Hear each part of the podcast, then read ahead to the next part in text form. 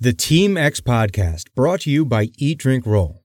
You can catch new episodes live every Sunday at 4 p.m. Eastern at www.twitch.tv slash Eat Drink Roll. Subscribe today and help support small streamers. Thanks.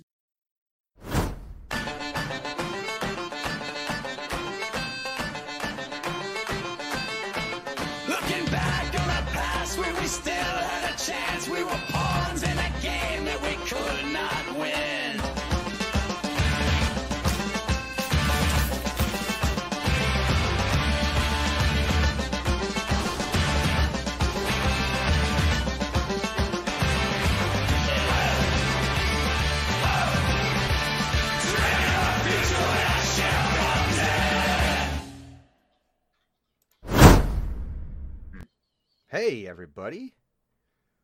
How's everybody doing today? It is Sunday. It is a little bit after 4 o'clock. It's summer. I think we should play some Dungeons true. and Dragons. I think that if we don't play Dungeons and Dragons, I'm gonna regret the time that I just spent waiting to play Dungeons. and Dragons. I'm gonna riot, man. I'm gonna be kind of mad. I'm gonna I'm gonna do some stuff. So hey, uh, I am Saint Brian. I am gonna be your, the the dungeon master once again. I have reclaimed my throne from from the erstwhile Clues, who is not here today because she is on the road, I believe. So today we will be clueless. Well, we're usually clueless. I was hoping that you weren't gonna make that joke. It's it was listen low hanging fruit. We have to. Ah, I guess. Okay. And now I Um, got uh, I got on the road again playing in my head. On the road No, again. stay away- Oh. Copyright infringement. no, it's Willie Nelson. He's he's, he's just He just doesn't give- care. He, he he loves it when people sing his songs. And it, we just got to hook him up with, you know, some of the, you know, ickiest, the, the, the stickiest of the icky. The ickiest of the sticky. Oh. Um, hey, uh, I am St. Brian. I'm going to be your dungeon master uh, for this evening. We are going to play some Team X back to the main plot line after we had a couple weeks of uh, a, a very wonderful and delightful diversion where we played some new characters and we while we did not listen we didn't beat tiamat but You lived through it. we I tickled lived him. through it which i call that thwarted even which i would consider th- i call that a win i mean so that's kind of where we are but what but we're not doing that right now that is not what we are doing right now we're going to do back to team x uh, so we are going to uh, partake in the ancient ritual of introducing ourselves and then we will get to a little recap and then we're going to play some did so uh, usually we would start with miss clues the dragon but she is not here so we are going to then advance the position onto a goat Oh, Okay, guess we can do This it that way. specific goat. Uh, hi, I'm Viking Goat. I play Cynic General Trunk, everyone's favorite uh, happy-go-lucky nature domain cleric. Um, we all know who he is. we He's know our what he's, capybara-shaped friend. we, we know what he's about Who thinks everything is edible, provided it is. You knew jerk. who this was. And continuing on, Uh, I am Blind Cleric. I'm playing Hugon Valander, human fighter, and soon to either be one, werewolf killer, two, werewolf food, three, werewolf. the, these are these are all valid uh va- valid possibilities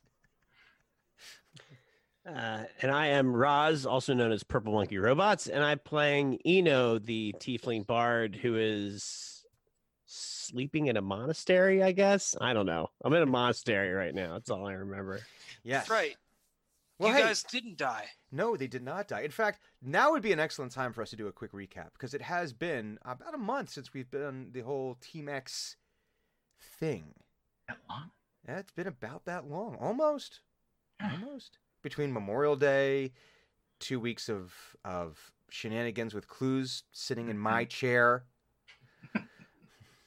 which i have reclaimed.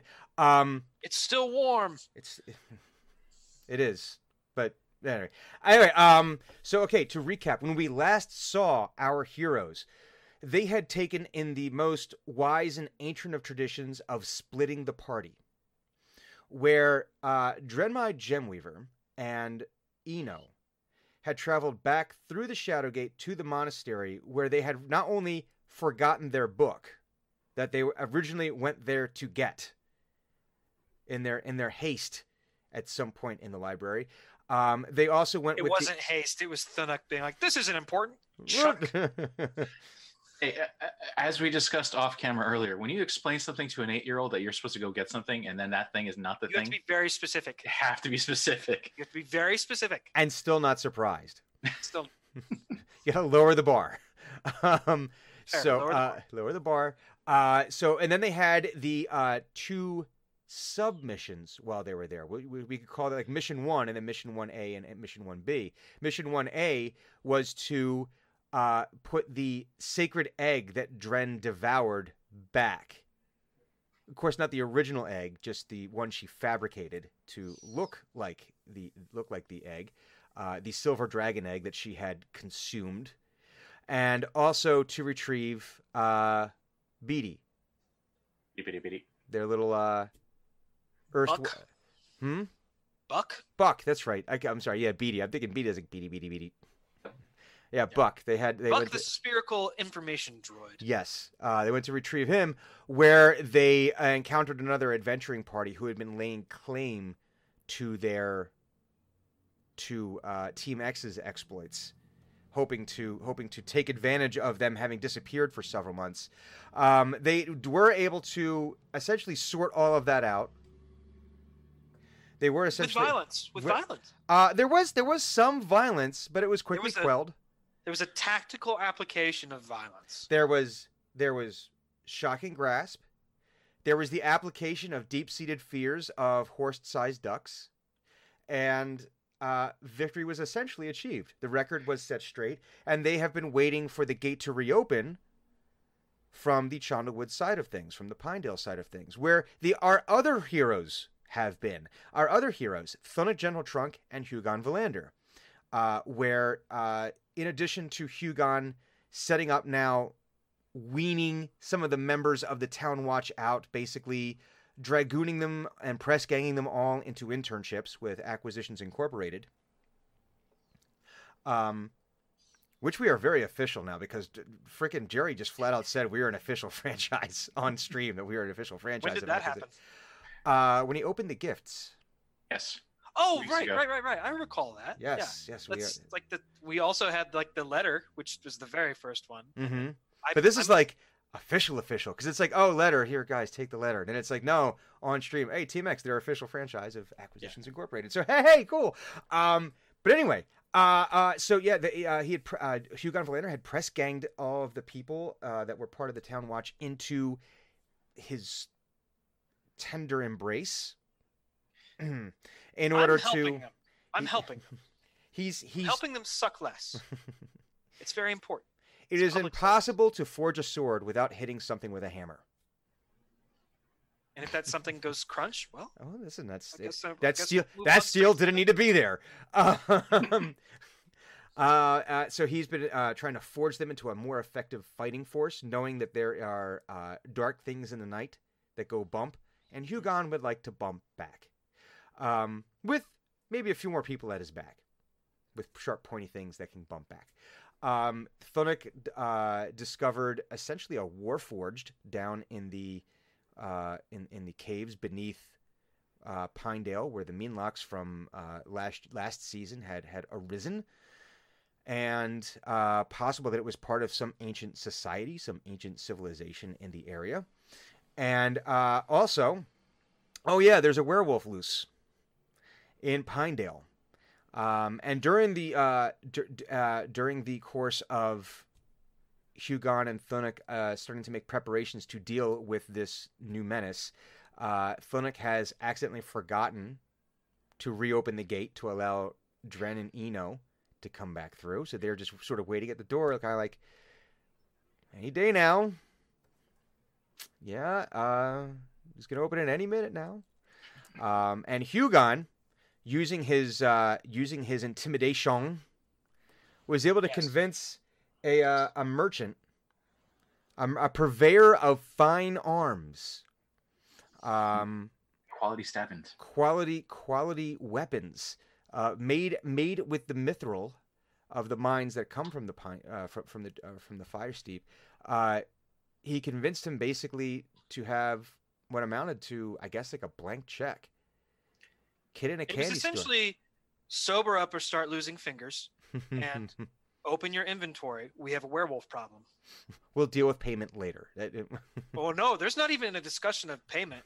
I'm rent. Well, I'll, I'll borrow these and I might bring them back. they might might be in one piece, might be in a Might couple pieces. We're product. It's product testing. It's It's product testing. Have you ever really hit anything that hit back with these? I don't believe you. I don't think you have. You don't look like you've hit anything ever in your life. Um. So that is where this is where we lay our our scene. So um, I think that we're going to start this this afternoon and evenings game because we're kind of in that weird afternoon evening transition area, at least on the East Coast at four o'clock in the afternoon. It's kind of like, is it evening? Is it afternoon? It's It's feet- both. Is it both? Is it neither? I don't know. I usually consider four to five second or third meal time. Second noon. yes, but what about luncheon? Listen, Afternoon tea, I do, dinner, not, I, do supper? not, I do not allow myself to be boxed in by such antiquated notions of times to eat. Yes, but what about second breakfast? I eat when I feel like. it. I eat when I'm hungry. Um, so, but that is that is where we lay our scene at the moment. So we have Hugon wearing his mask because I'm sure at this point he's you know werewolf mask goes on, armor deployed, ready to go. Um, he's got, I, I believe, yeah, Thunika's with him, as well as Captain Chase, Ca- or Ca- uh, yeah, Cap, uh, Captain Case, Chase Case, Case, Captain Case of the uh, Pine. Guard, uh, all standing in this. Um, now, so this is like this weapon store, this weapon shop, is basically like.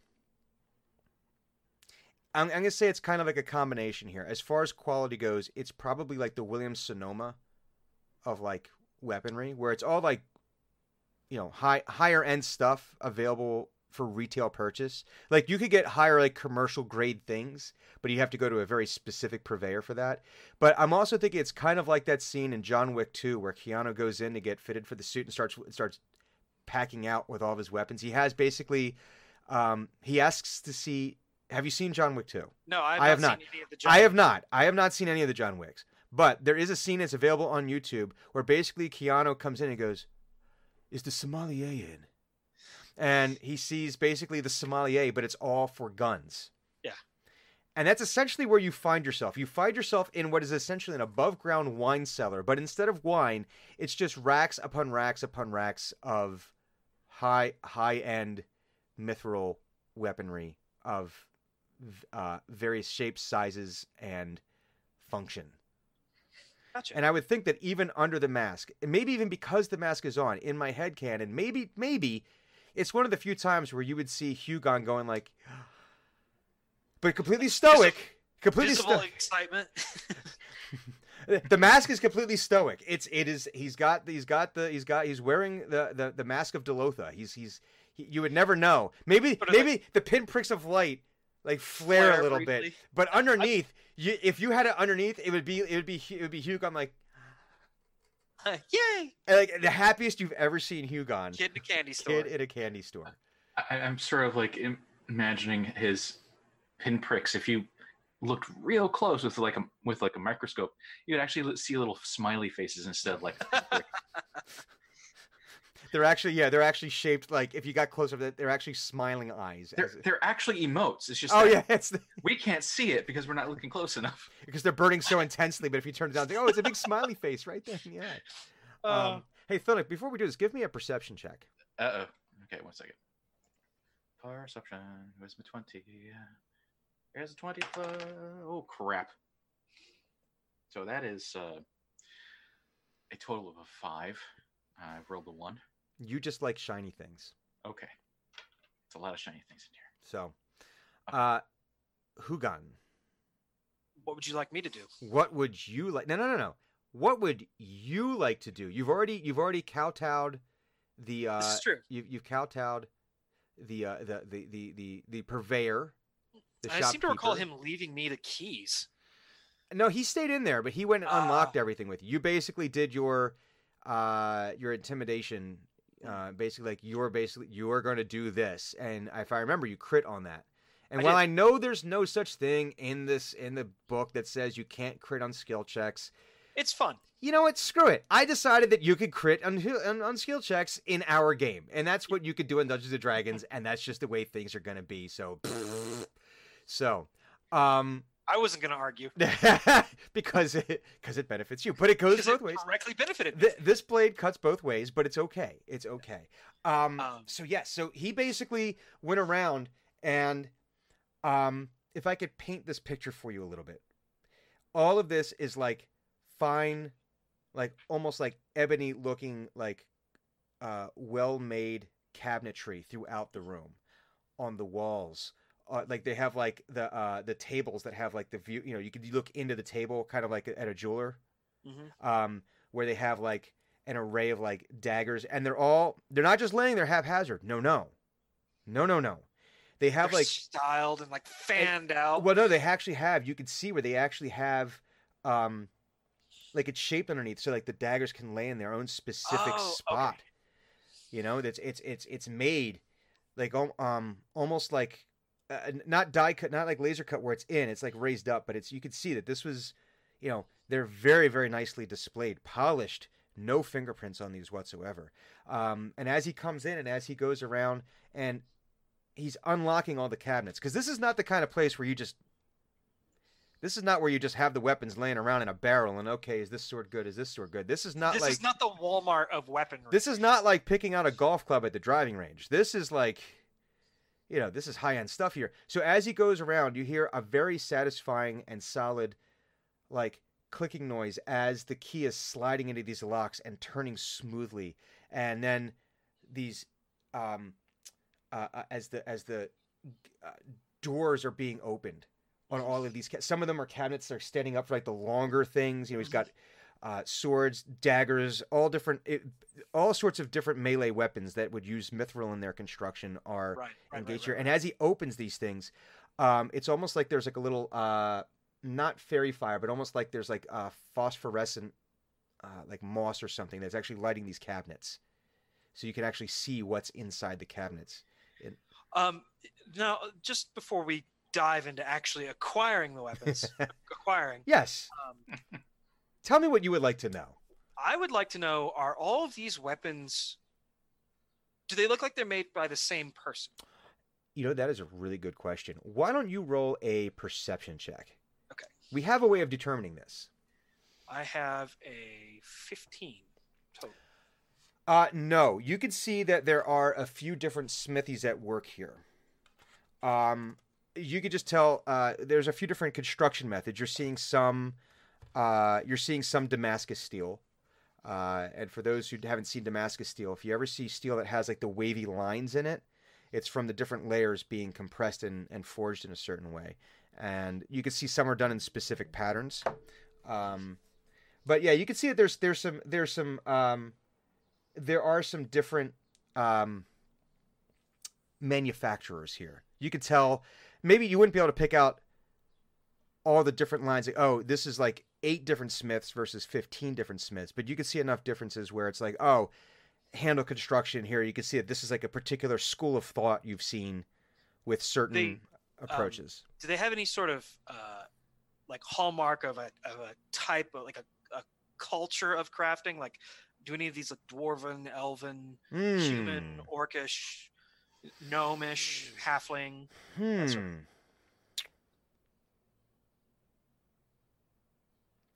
So you're able to pick up on some embellishments in there um, that might, one way or another, tell you that okay, this might be more of a dwarven Gotcha. uh, construction. It might be a little a little boxier. Maybe you're gonna see some runes in there.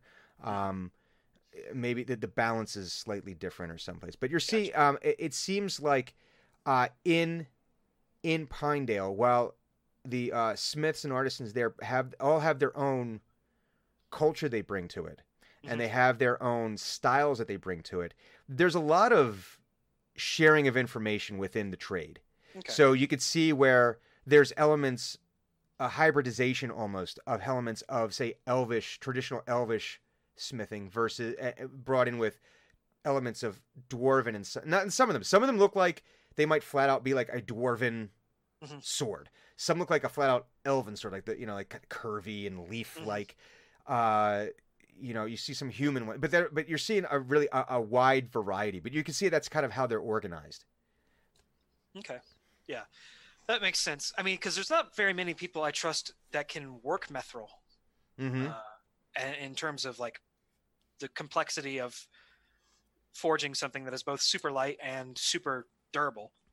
Um, Uh, you know, you know that uh, Pine because Pinedale is known for their mithril and because of the high quality mithril Right. that comes out of there, that generally speaking, if you're forging mithril in Pinedale and you're not good at it, You don't get to work. here you're anymore. you're not going to stick around. You're going to be it's going to be hard. You're going to be hard pressed to pass your apprenticeship to get to journeyman.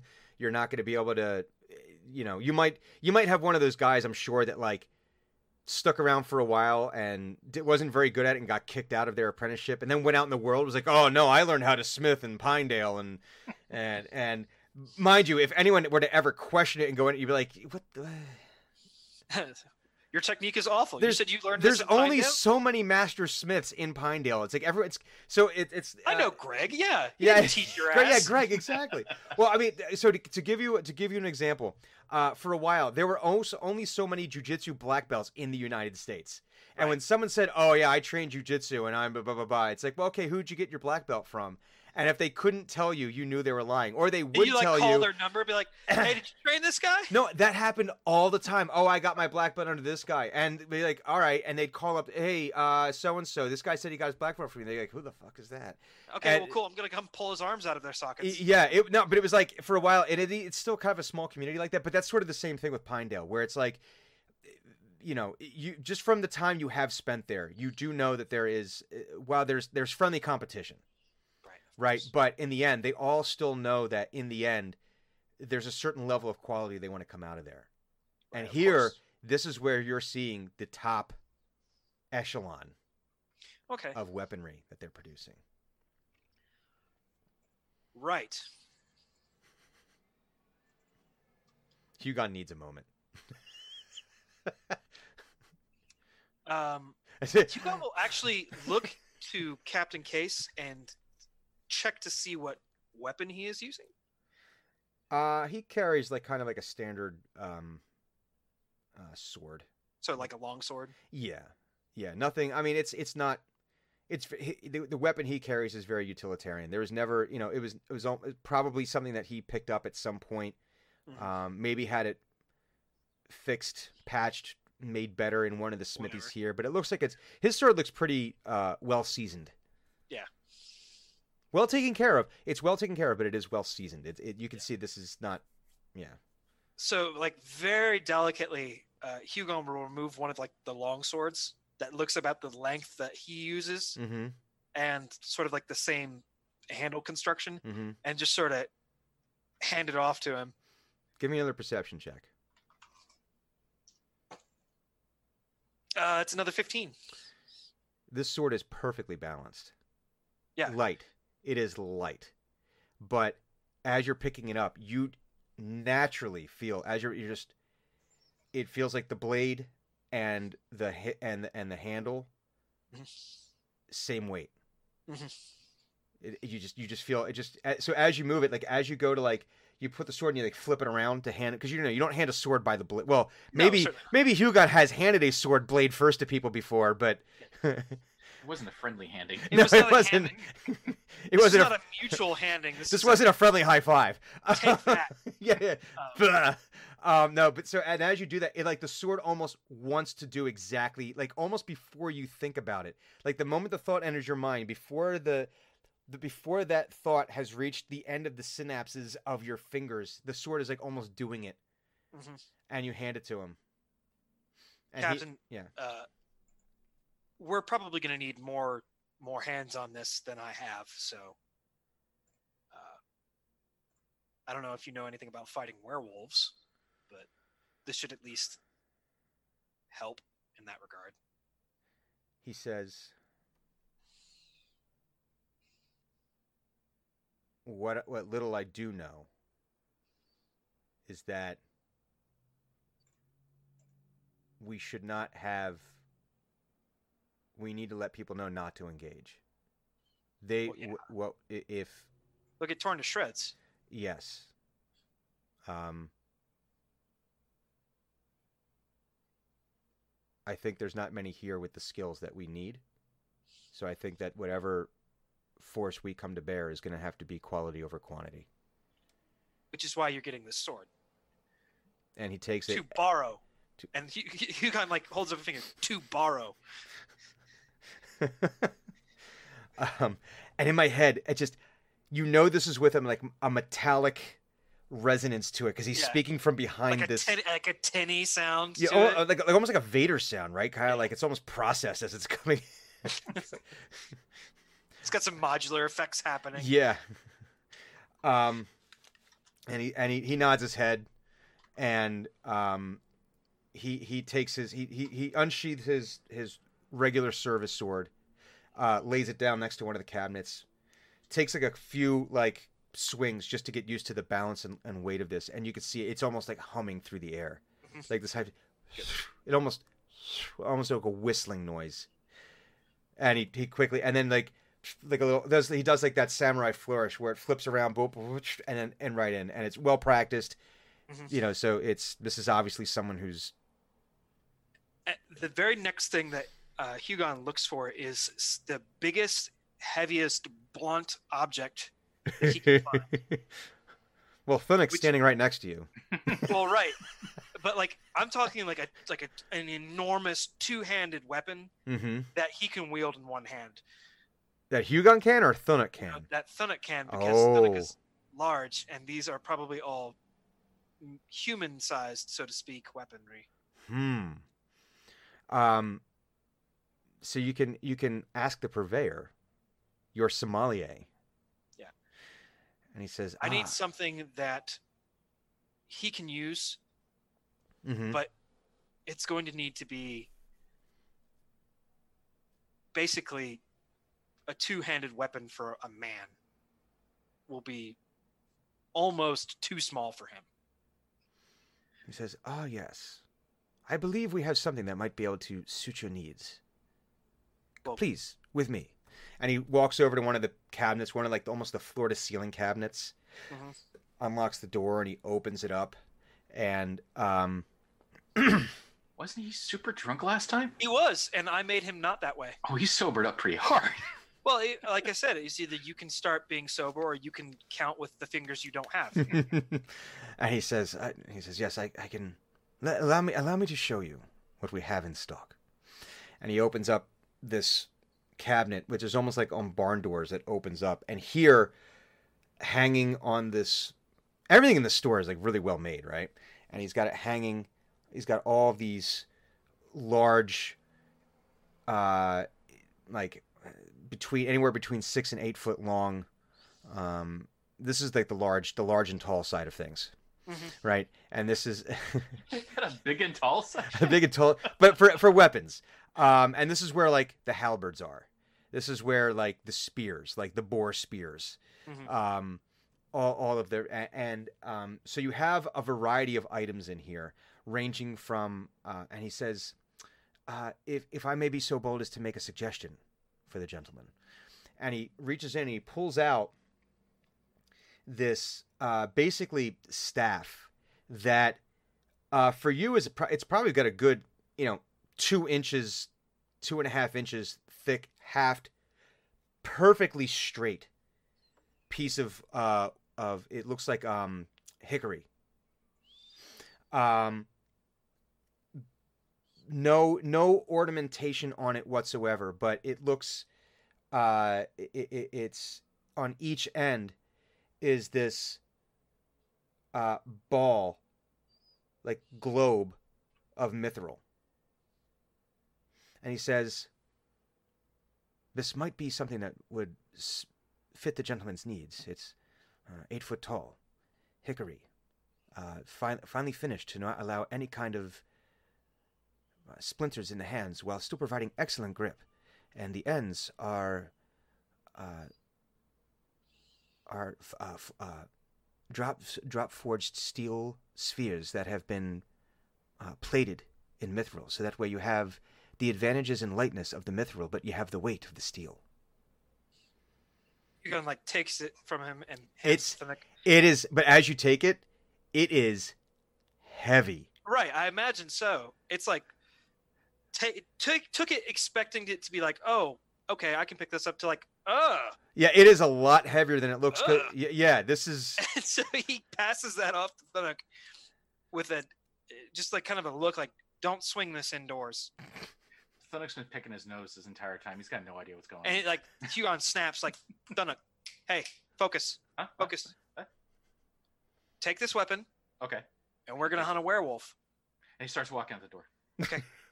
no. And that's all he wanted, because the last thing he wants in here is a bull in a china shop or a feral bulk in a weapons store. Uh, so, same thing. Uh, Thunuk, as you as you leave out as you as you walk outside, you're hit with the cool uh, air of the summer evening. Um, give me another uh, perception check. Okay. Or actually, no. Give me a give me a give me just an, just a straight intelligence check. We'll do that. We're counting floor rolls. No, we are That- not that counting. is- that is flames. Jack. Unless You know that. unless it's a twenty. I mean, it was a really nice. roll. it wasn't a twenty, but it was a really nice roll. Ooh, that's a nineteen plus. Uh, you intelligence. Ooh, Mhm. that's gonna be a negative modifier. Hold on a second. You got a 17. 19, so it can't be that bad. Yeah, seventeen total. You just remembered something. Oh. Uh. He stops as he's exiting, and again, I just remembered something. Um. He looks around, realizes who's missing. Uh, um, Hugon, um, I'm supposed to uh, open a door. Uh, I'll be right back. And Don't lose the staff.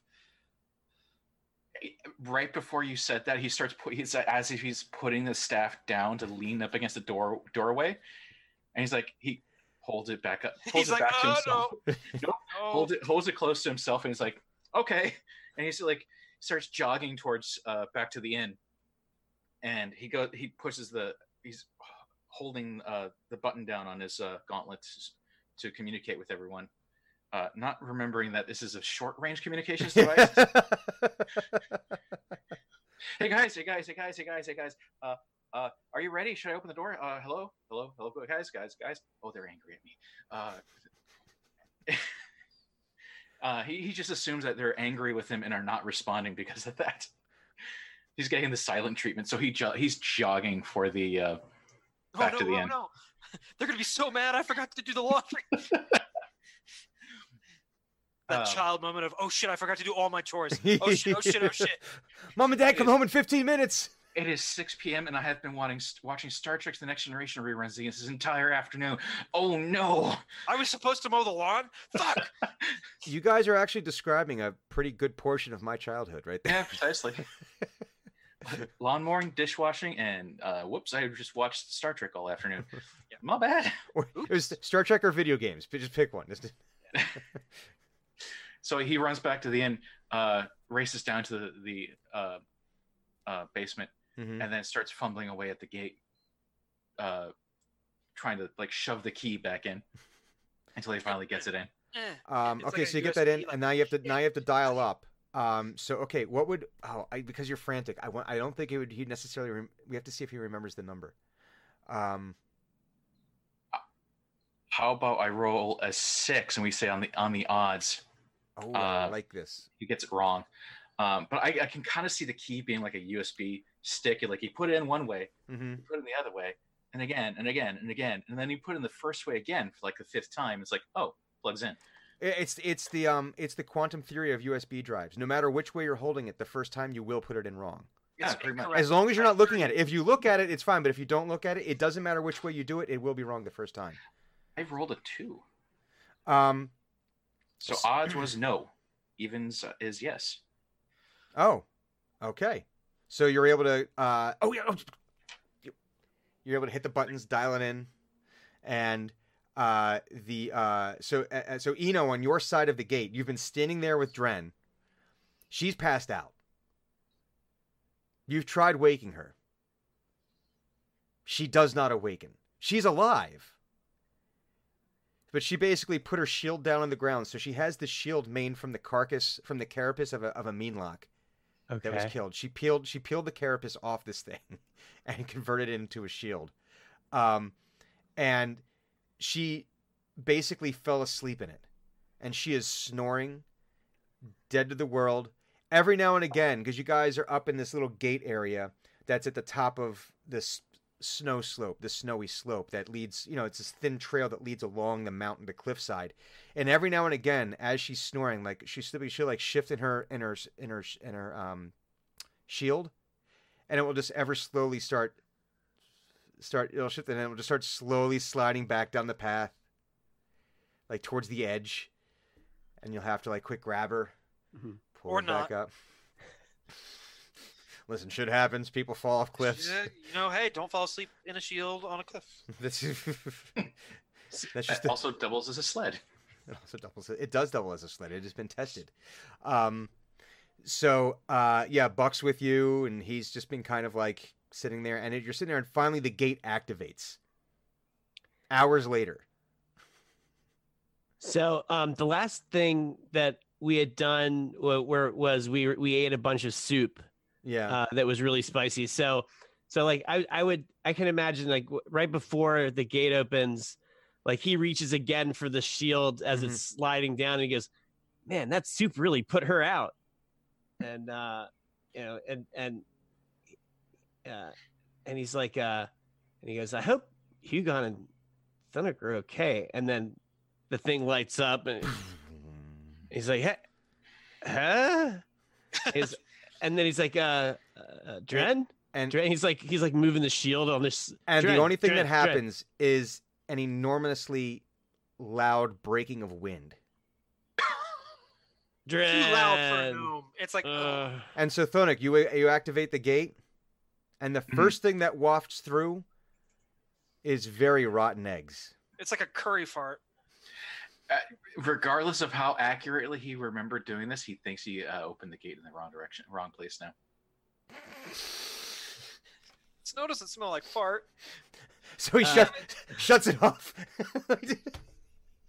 I wanna, I wanna roll a medicine check to okay. to see if, I mean, I know she's alive, but Mhm. like, uh, oh, that's a nine. Yeah, that's a nine. You think this is just par for the course for Dren? She's just asleep. okay, so I'm trying to think. You got you haven't been around her too long. I know that we've established in the past that she basically works until she passes out, and at that point there is no move. There is no waking her up until she's okay. Until she's re- recharged her batteries. But for the sake of Eno, Eno might not know that, but she is just. I mean, she is snoring and like.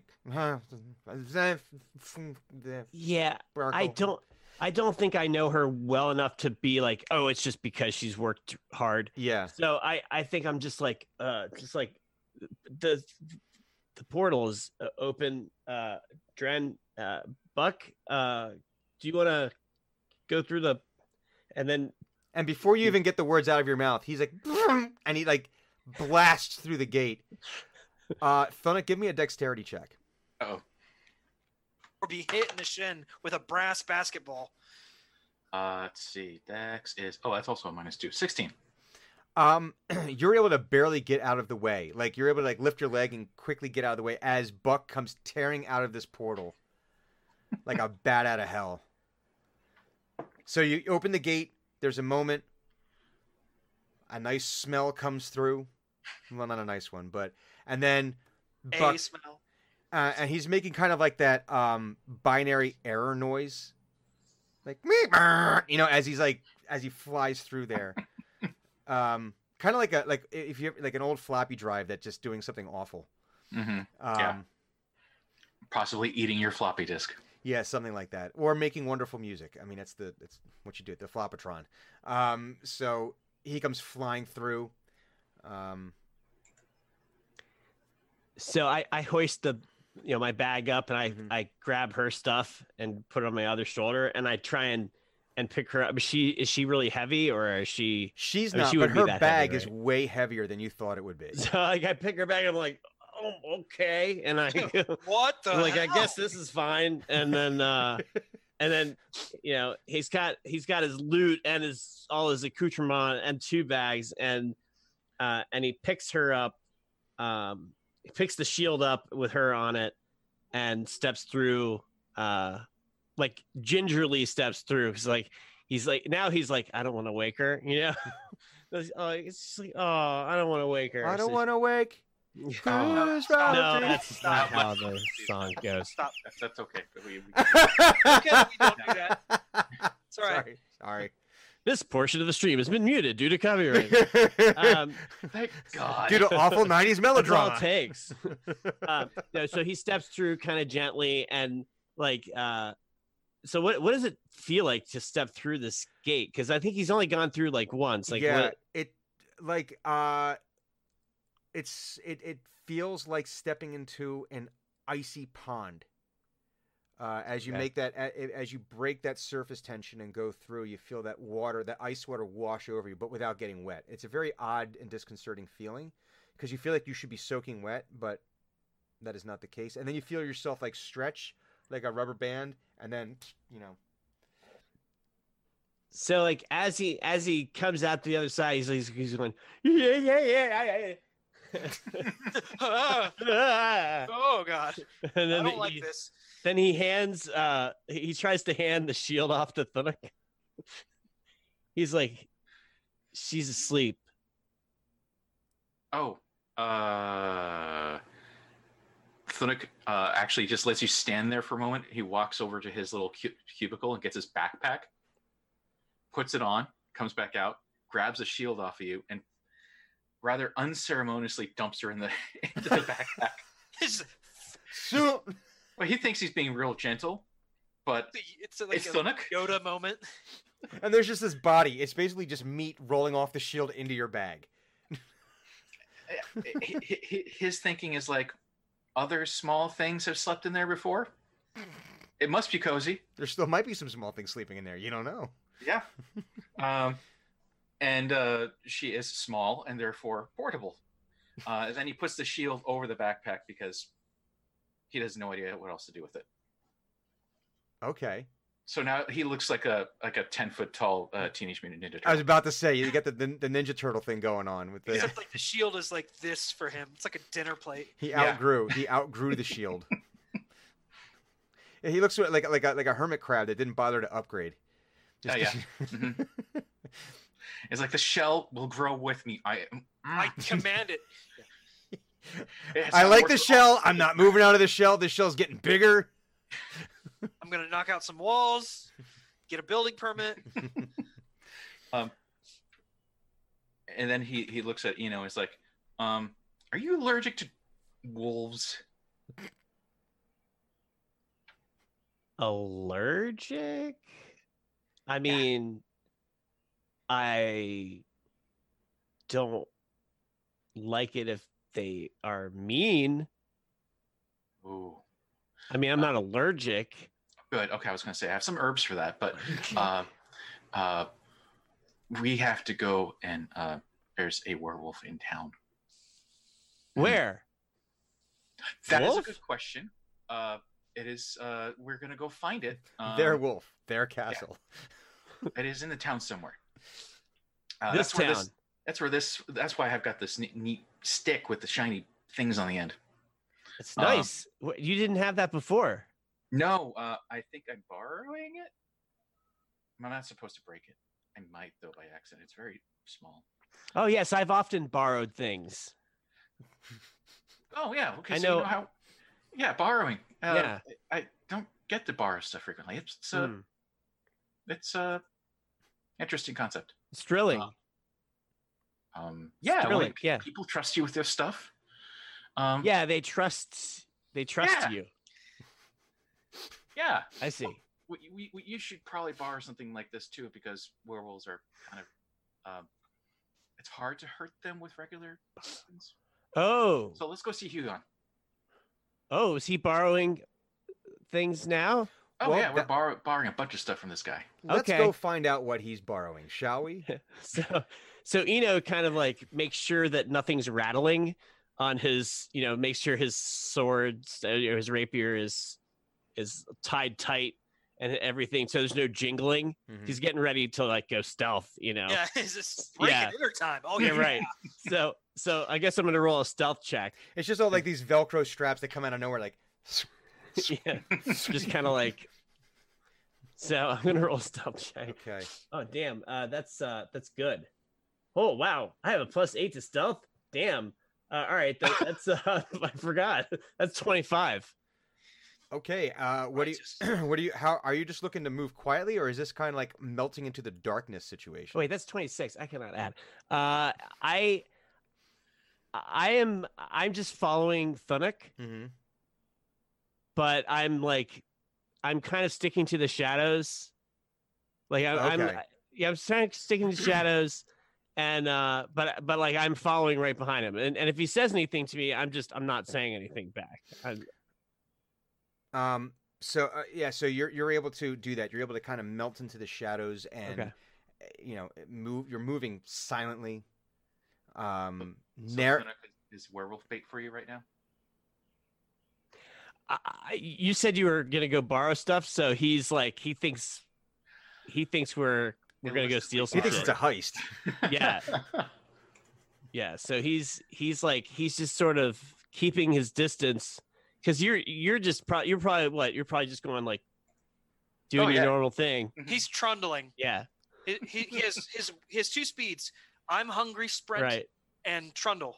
So Eno Eno in Eno's mind, you're the distraction, Ah, so that he can like you know that's what he's thinking. He's like, oh man, he's doing such a great job as being the distraction, and so yeah, It's amazing. this Um, seems very reasonable. So as, as you know, you work your way. Uh, uh, Thunuk takes you through the through the uh, town. There's there is a um, a strange hush that has fallen over the town. Um, you haven't spent much time here at all. You basically got there and then went back. Uh, you got home and then you left right away. Um, But Mhm. you've been in towns akin to this.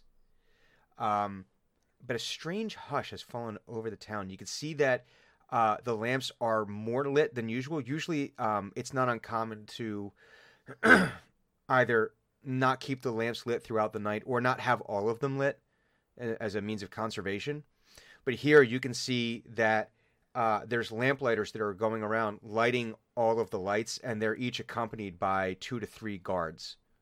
Um, uh, trying to uh, light the square up, and this is pretty late at night now, so it's it's it's not um, it, it's not because they you know everyone was woken up from this. They were woken up from a- from a s- if I remember, I th- yeah, everyone was woken up from a Mhm. slumber.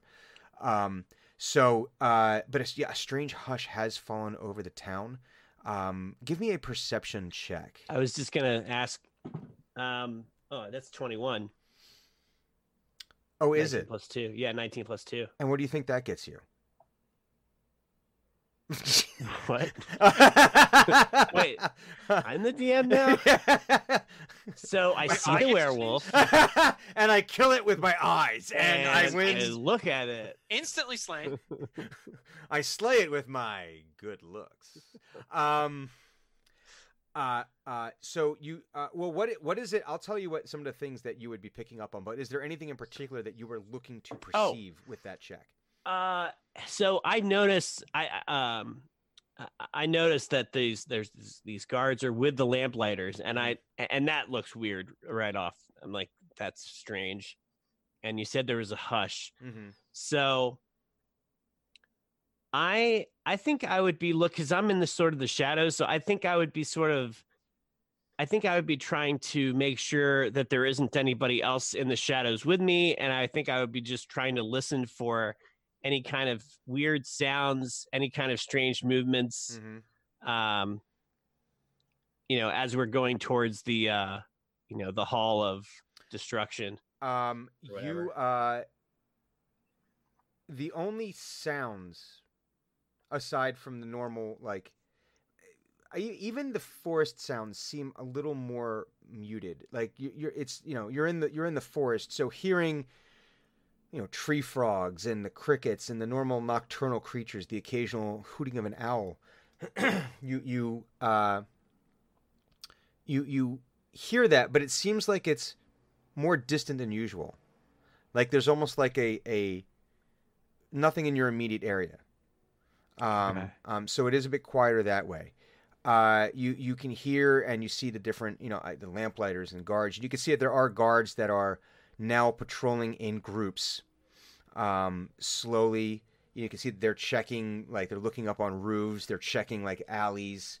Um, the the town seems more more um, more at an alert status than you would than you would imagine a town like this would normally be Okay. um, on a, on an average summer night. You do notice that you are not in the shadows by yourself. There are uh, you do see a couple of rats Mm. um, that are scurrying about, um, and you can see they almost look like they're searching as well. And you almost step on one's tail, and it turns around and it squeaks something at you that, if you spoke rat, you don't think it was nice, and you're pretty sure that it flipped you off when it happened. I cast tongues. Mm-hmm. Wait a second. Can I? hang. Can I actually do that? Will it work? Will, I don't know if would that work with speaking with Hang on. animals Hang on. Tongues allows you to speak languages. with. I think it's speak and communicate. No, you know, I forgot my that paladin I was playing had speak with Ah, animals. gee. For a second there, I was like, "Can I talk to the rat?" and I can't. So I don't. But you heard do this. It's that. just like it's going like. Spell Yeah. grants the creature you touch the ability to understand any spoken language it hears. Yeah, Well, but I, th- I don't think I don't think I would do that. And, and yeah, if it doesn't work, so Also, why would you want to talk to a rat? I think he Perfect. does. I think he does go like that. And, and you see, the Rack just goes like, you know, it's one of those, like a come at, like a come at me, bro. Wow. Um, and then it continues off with its disappears again and you know, um, disappears again, continuing its search. Um, but Thunuk is able to walk you back um, through town, and I would imagine that it's Thunuk, so he would probably just be talking endlessly because he just kind of Mhm. like. But but not necessarily. I don't know. Would, would, Thunuk be talking about the werewolf, or would it be, or would have Uh, stream of consciousness would that would that train of thought derailed and gone a different direction? Like, hey, uh, you know, werewolves. Hey, have you ever seen a dog? I've seen a dog before. I pet a dog before, and then. I, I think it would be less that and more like he full stream of consciousness reciting the entirety of the afternoon's activities since he last saw him. Dale. Uh like like how over there, that's that's the guy. That's that that's the armor we found in the in the thing. And and that's not a statue. That's my new friend. Um and I wrote his name down. Dag nabbit. Where's my notes? My notes are gone. Oh, I didn't write it down. and then I, I, I, I um, his name's Grimoire. Um, uh, he, also, uh, there is a spidocracy in town. I learned about this. This is the thing, um, and uh, I am now responsible for children. Oh no, I'm responsible for children. no, that's okay. I can't be Um, irresponsible. I'm a child. happy guys, happy Father's Day. the thought that has gone through every new dad. Wait, how Oh, am I responsible for another human? There's a mistake. This is a dumb idea. Someone's made a mistake here. I shouldn't have this responsibility. Mix up in, in some some bureaucracy somewhere. This is no, no, no. That's not how it's supposed to go. Um, and he starts talking about like uh, the uh, the potato scouts and everything that he did with them today, and and then this, then that. Then he went to sleep, and um, by about this point, he's we're probably getting to the the uh, I imagine. Mhm. I- I- so he doesn't get even a chance to explain anything about what happened with the werewolf situation. He everything he has relayed relayed to uh, Eno has complete been completely useless. Uh, Not as useless as you think. it is information, and information is never useless. well, I mean situationally. Uh, so just as we get to the uh, um, the weapons shop, um, Thunuk says, and then I got woken up. Oh, hey, we're here. and you find you find like this well-appointed shop doors wide open but you can see just so eno let's talk let's let's talk turkey for a second here Okay. This is the kind of place you would case. This is the kind of place that you're looking at it and you're like, there's money in there. One way or another, whether it's actual money or money that I'm going to get later from the things I get from there. This is, you can just tell. It has all the hallmarks because you've seen the difference. You've seen the shops that pretend to be high class Mm-hmm. right? But then you know it's just a facade. It's just they they want to give you the air, the illusion that this is high end, like like Target, right? No, no, uh, but no, but you've you, you've walked into you've I'm sure we've all walked into a store where they give you like this illusion, like oh no, you're walking into rarefied air here. But when you really get down to it, it's cheap. They just want to make you think like, hey, this is why I'm this is why you have to spend a little bit more. But then you've seen the places that are legit. That don't have like it's not the the the linoleum tile that's made to look like marble, it's actual marble.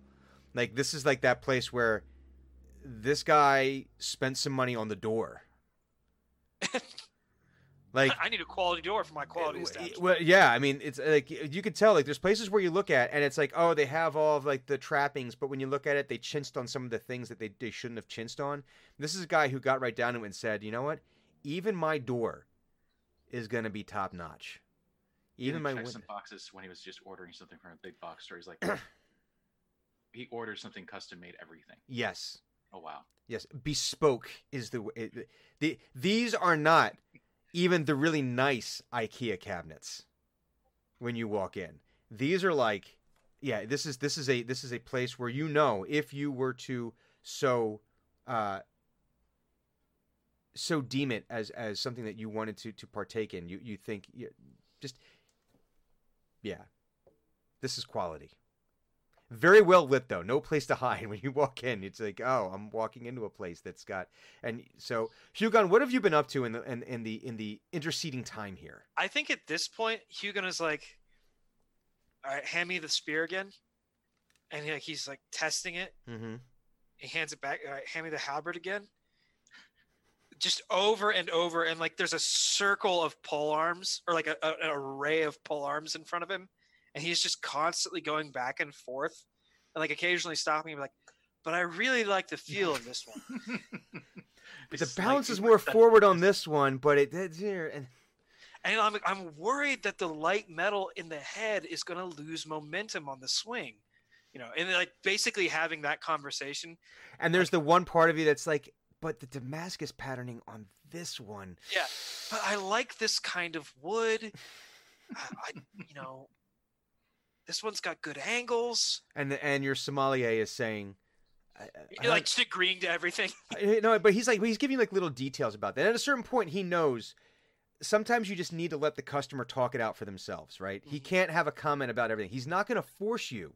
It is not in his repertoire to force you into a purchasing decision. That you're coming in, that his clientele come in usually with specific needs in mind. Right. But he does say to you, I I do understand that tonight time is of the essence. But once this whole ugliness has been rectified, might I suggest we are able to do custom pieces? And Hugon just kind of like he's like looking at the like the patterning on a blade and like not even looking at this this guy and he's like, yeah, that might be necessary. and in his head, yeah, it's necessary. They, Yeah. You start you start doing the justification thing that we all do when we want to buy the thing that we don't really need, I really, really want. but really really want. But then you start doing the. But wait a minute, it's on sale, and if I don't buy it now, I'm actually going to be like not saving money.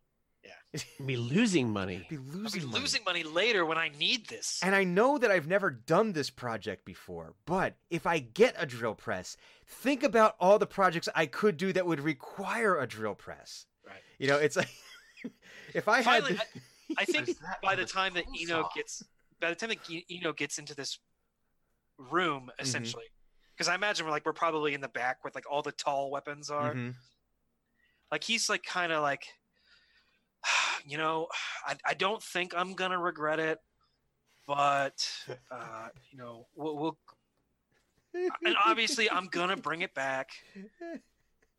And he's just like, we'll we'll we'll, we'll go with you know just your your standard, uh, just the standard patterning. You know the halberd. We're just gonna go with what I know for now. If I will, this will be a good testing phase, and when we come back, we'll we'll talk about that custom job. Ah, yes. Try before you buy. I completely understand. A test run, as it were. Yeah, I mean it's not like I can hurt it. I certainly hope you do hurt it. That's the whole purpose. Well, I oh, mean, you meant oh, you the- meant the the- weapon. oh, the yes. weapon. Ah, no, the weapon. Oh, I, I, I am certain that it will perform up to your expectations. So he like takes like he summons his halberd into existence.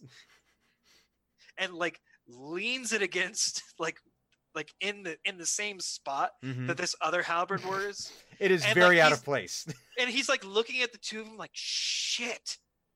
Oh, I've needed an upgrade for a long time. I just ruined myself by touching this other one. But isn't isn't the other halberd like of the family halberd? no, it's like it was a gift from his old unit. Oh, I thought for some reason it was a. f- I guess it's like it's a familial thing that everyone uses halberds. No. Oh, uh, Yeah, he, he was a he, in his military unit. They bought him one. right. retired. So there's some, there's some sentimental value to it, but yeah, it's there's not some like sentimental value, but it's not like familiar. this it's like- halberd has been in No, my I mean, like- family for generations. Your great grandfather uses a halberd or something like he that. used well. That, that's kind of a mystery about what he uses. Okay. I'm, I'm just Dream- trying to Dreamy remember. had like- a halberd, yeah.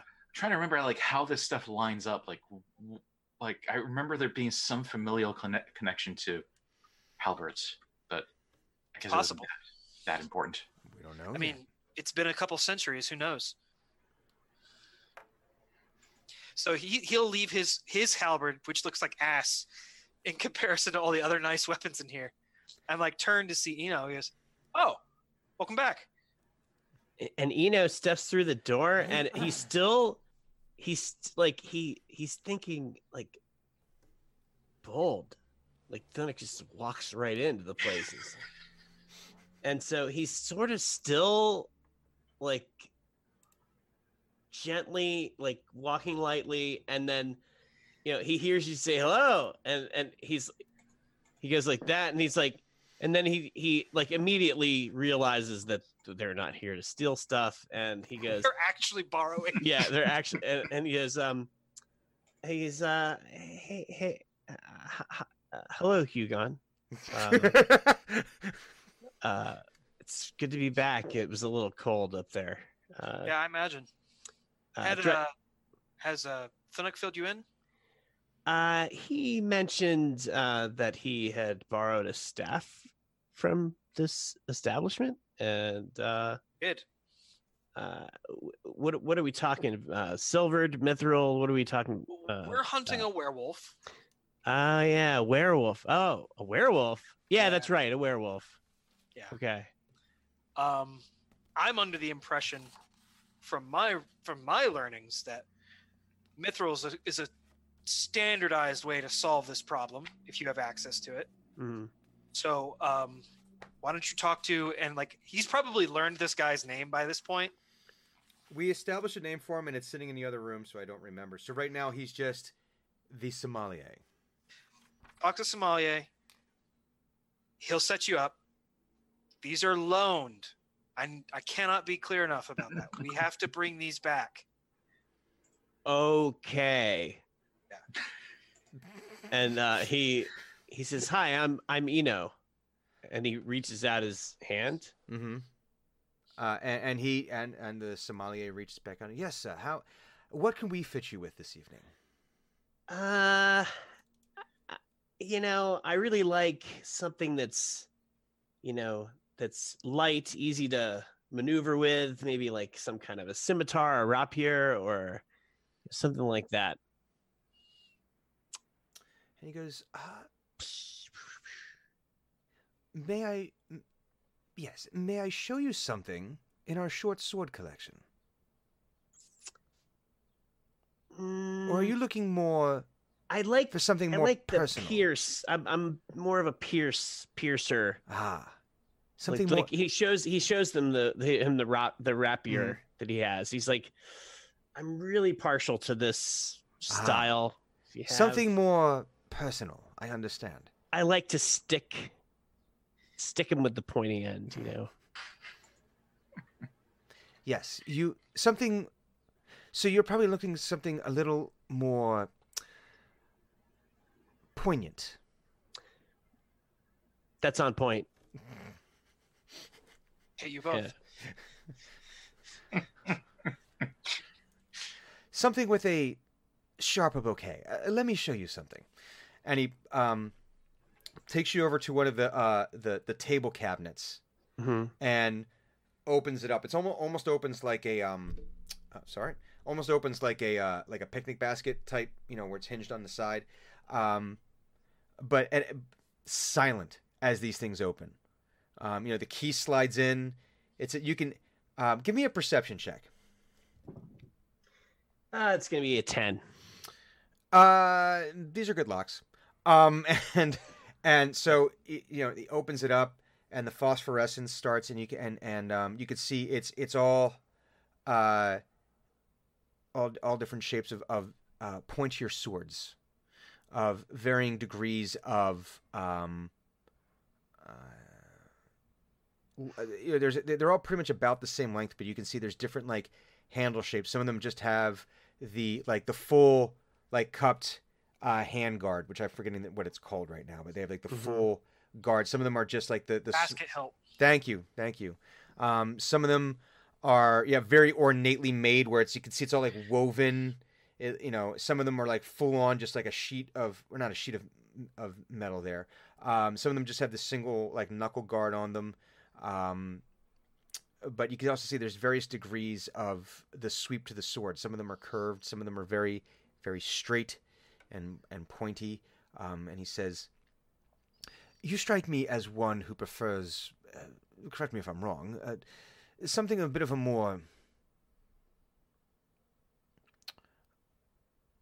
one-on-one encounter." Exactly. Hmm. Yeah. may I recommend? And he pulls out uh, one, and he's uh, you know, the 1945. And he and he hands this and he hands this exquisite rapier to you.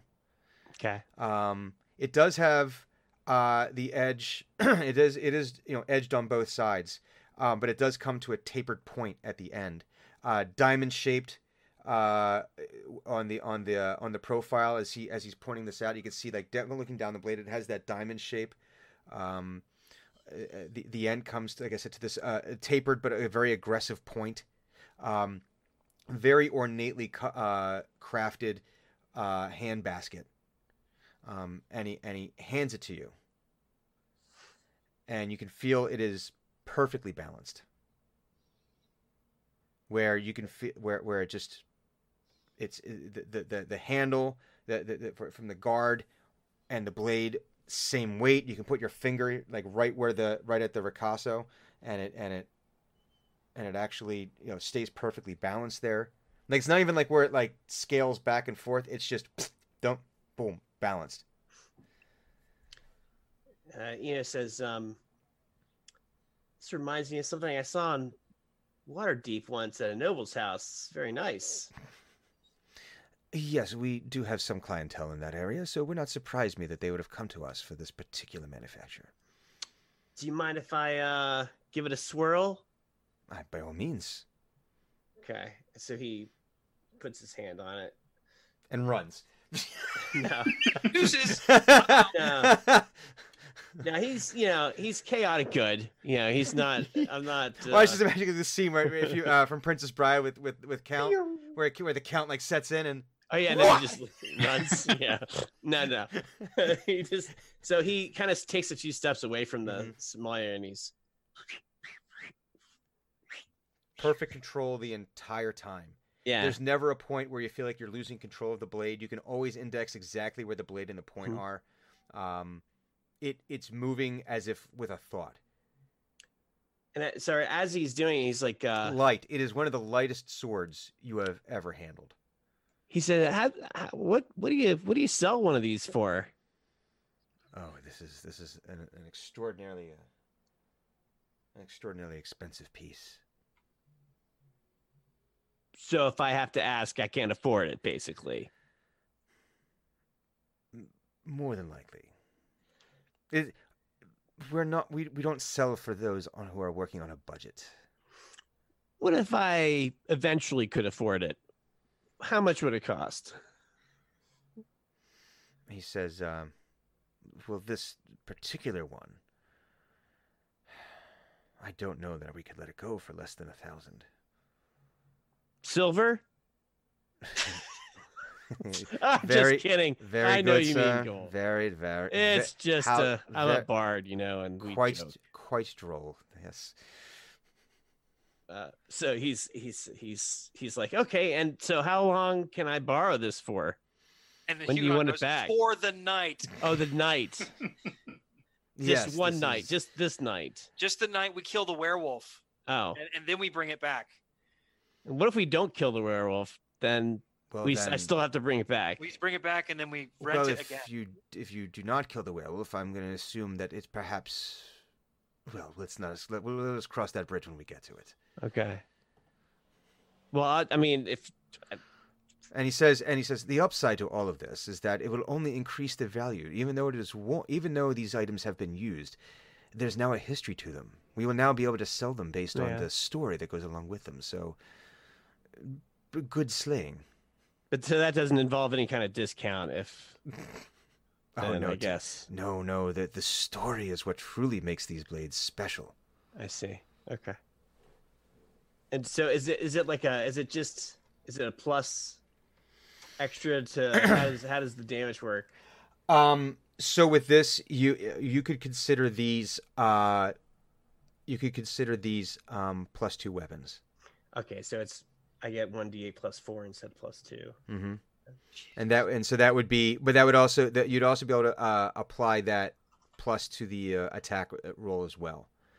It, Oh, oh that's right. the- these are high performance weapons, so you would actually see an increase in your performance okay. with how quickly from you from from from you you know from a dueling standpoint, from a swords play standpoint, this is like th- this feels more like an extension of your arm than you've ever felt any other weapon that you've held. And you've held some good weapons, some of them yours, some of them might have belonged Yeah. to other people, but um, you've you you you could see like as you were working some of your forms, eh, the the, the blade just sung in your hand. Uh, Hugon, same deal. You feel like usually you're used to having this piece of lumber with a piece of forged steel on the end of it and there's a certain weight to it. But now and at a certain point you are relying on the weight of the weapon to do the work. Right, but in- exactly. but in your hands you feel now you would be able to do all of the forms and techniques that you've learned but at a greater speed and with more precision and control. And Thunuk, you like heavy shiny things because I can't imagine Thunuk has done like extensive weapons training, but here you're you're basically putting an enormous like I-beam into a into the Hulk's hands.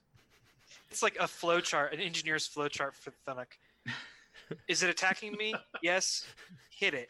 Is it still moving? Yes. Hit it Continue more. hitting. no, is it attacking me? Yes. Magic or weapon. Hit Magic or spell. hit or spell. um, I but yeah, I think for Thunuk, it's like you like this is this is like you- this came from a very um this came from a very strong tree.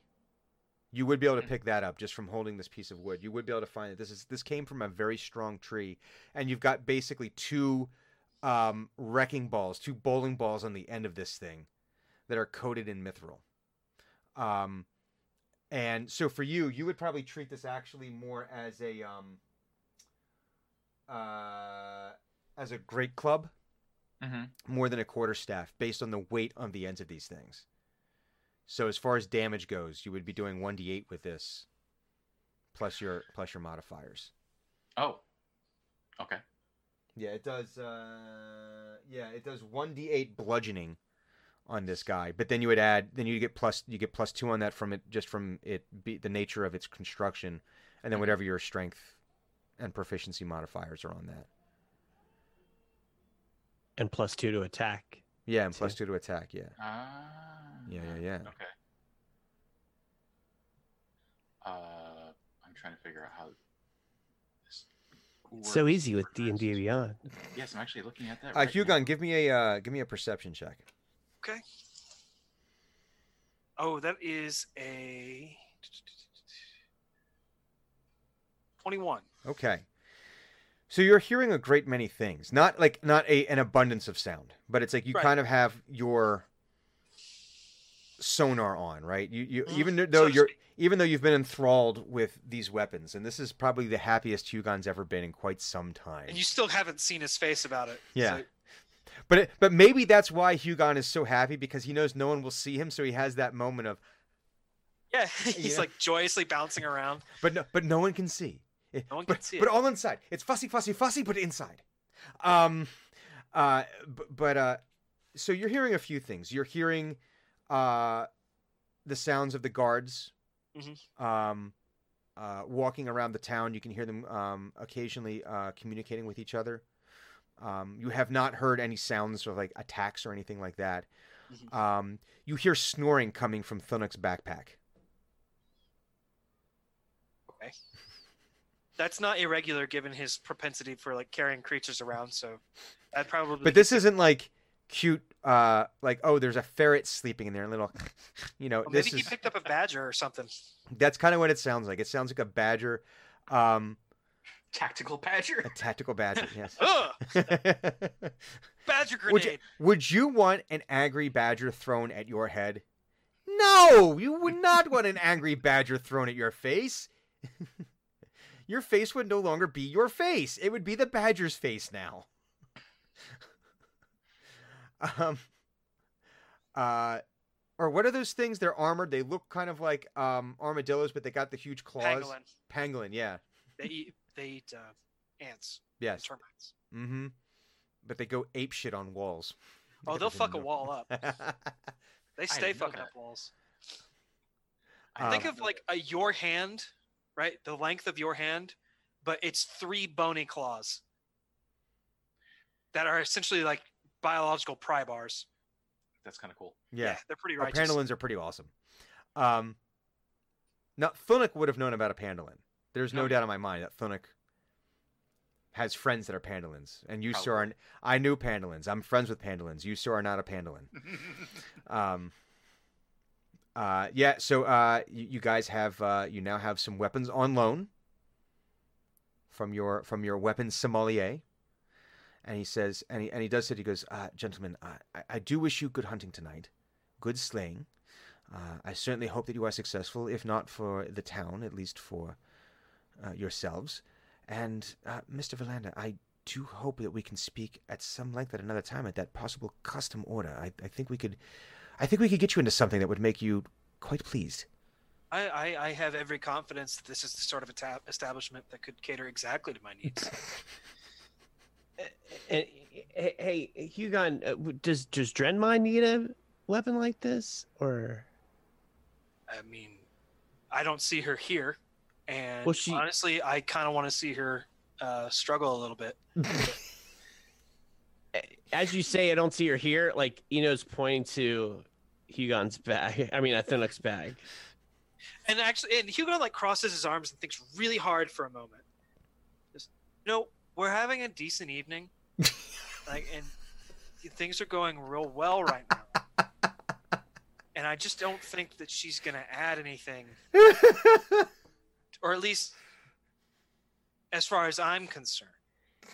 E- Eno thinks of the times that he's been damaged by uh, Dren's spells, which I'm pretty sure it's at least twice, and he's like, there was the lightning. yeah. And there was the to uh, and then there was this the the shatter. So Oh, yeah. it that's has been twice. right. Yeah, so he's like, yeah, you're probably right.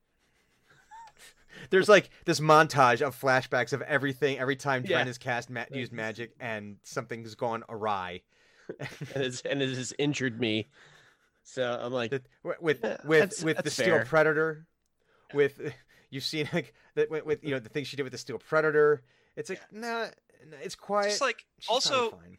it's really, um, I hate her voice. And it's not happening right now. And I think that we can all agree that that's a good thing. For those who ever listen at home or on the podcast, it- it- this is not about clues at all. No, also we love It's like, clues. we love clues. This is specifically about Dren, and she would be all over this. So, uh, And she can't hear it. And if she could hear it, she'd prank me, mm-hmm. Oh yeah, oh yeah. They're they're probably with a sparkle fart again, again, again. again for the second time. I don't like being sparkle farted. See, if you tell her that, then she knows, and then she does it. See, Exactly. You gotta, you gotta play the psychology game. A- And really, um, you know, I don't want her trying to befriend the werewolf. I really don't want you. true. He points directly at Thunuk to befriend the werewolf. But like, what- she thinks things are cute and rideable, and that's a real problem. and I think we should, you know, uh, go forward with a very strong anti-werewolf stance. Uh, That is wise. Werewolves don't generally want to be friends. see, I'm glad that we're all on the same page. So Although I heard about this one. let's not a- let's not get into hypotheticals. Well, he has a hotel uh, or an inn, a, a pub. I heard he's a nice guy. Yeah, I'm sure that's a fantastic fairy tale. Uh, let's let's focus on this werewolf, which Hey, my to life's a fairy tale. we're killing a werewolf tonight. We're not we're not opening a business with one. Mm, Oh yeah, mm, so we're all on the same page. okay. But if we opened like a freak show, you know, Not worth it. Probably not Oh. worth it. You know, the liability insurance alone. And those are kind of mean. They are. They're not nice. No. yeah, it's true. I was in one once. Um, okay. Yeah, you know, just says it in passing. It's like, okay, I'm moving along. So, um, if we've all got our loaned weapons mm-hmm. that we are going to return, and like he's like like kind of leaning into Eno just a little bit. You know, it's kind of like leaning back away. That we're gonna return all of our uh, all of our borrowed equipment after this. Um, I think that we. I- I'm not a rogue. I'm not a thief. I don't know why you're.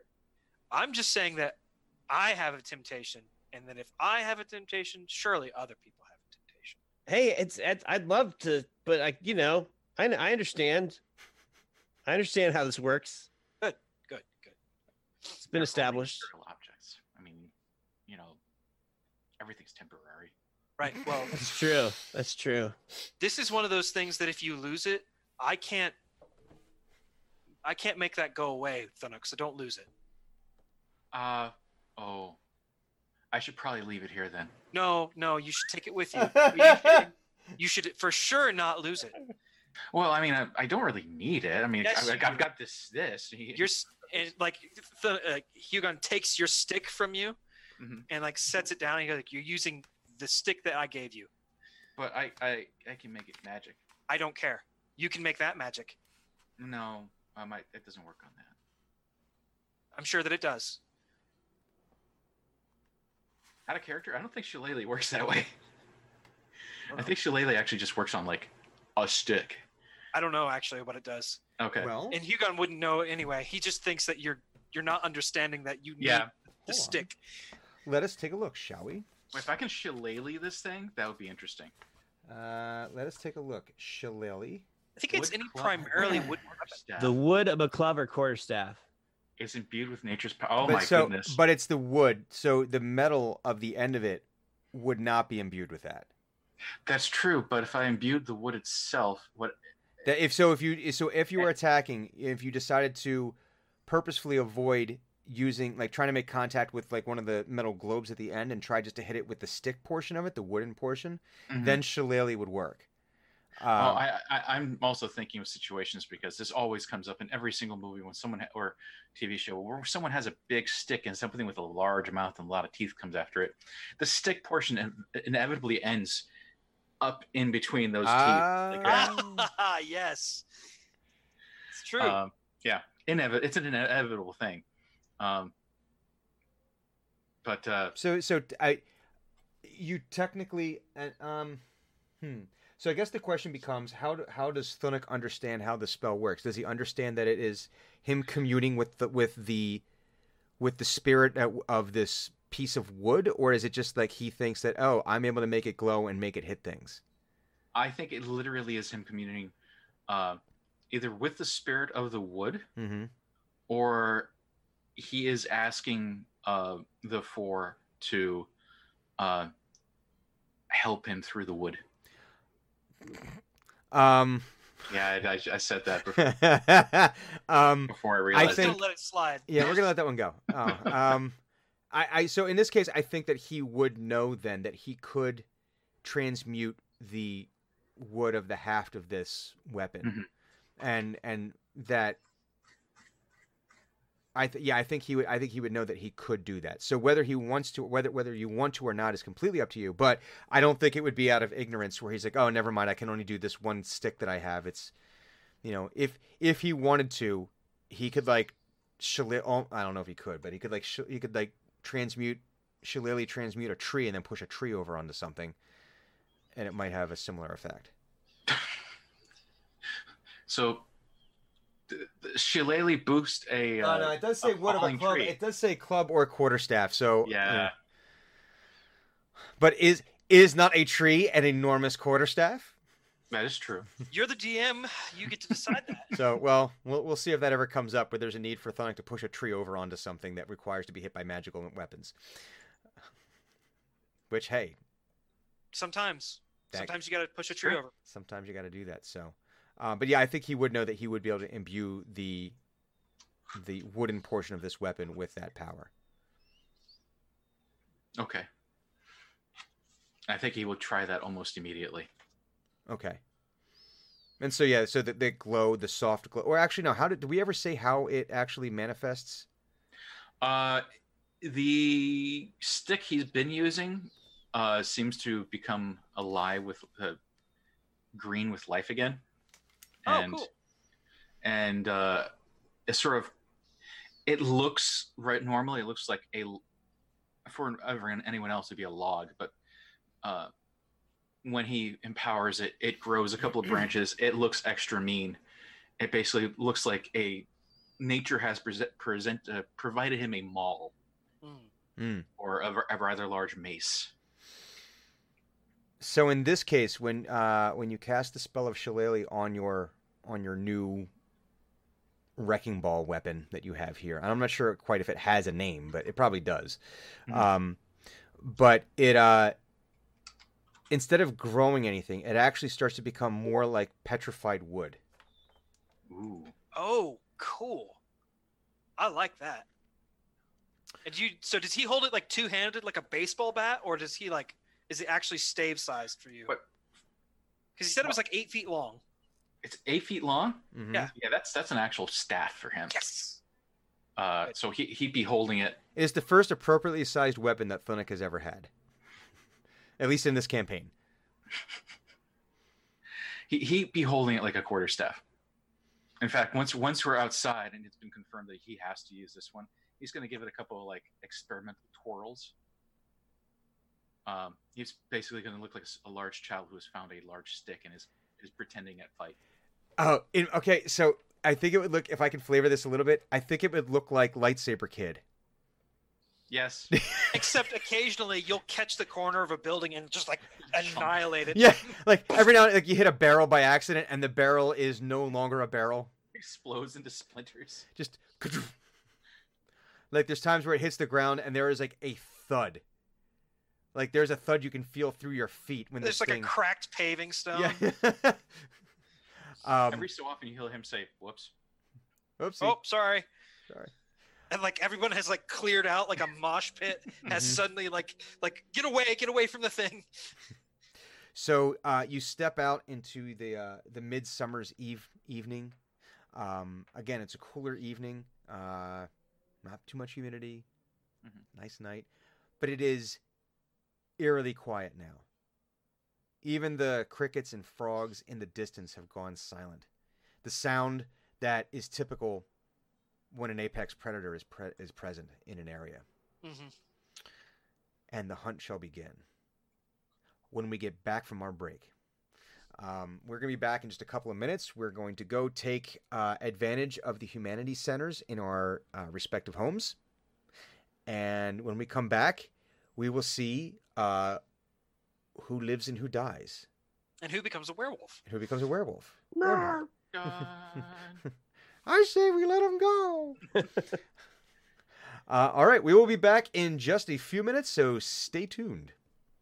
Hi, St. Brian here. Thank you so much for listening to the Team X podcast brought to you by Eat Drink Roll so far. There's more to come, but you know what would be even more awesome is if you went to www.patreon.com slash eat drink roll and supported us there as well.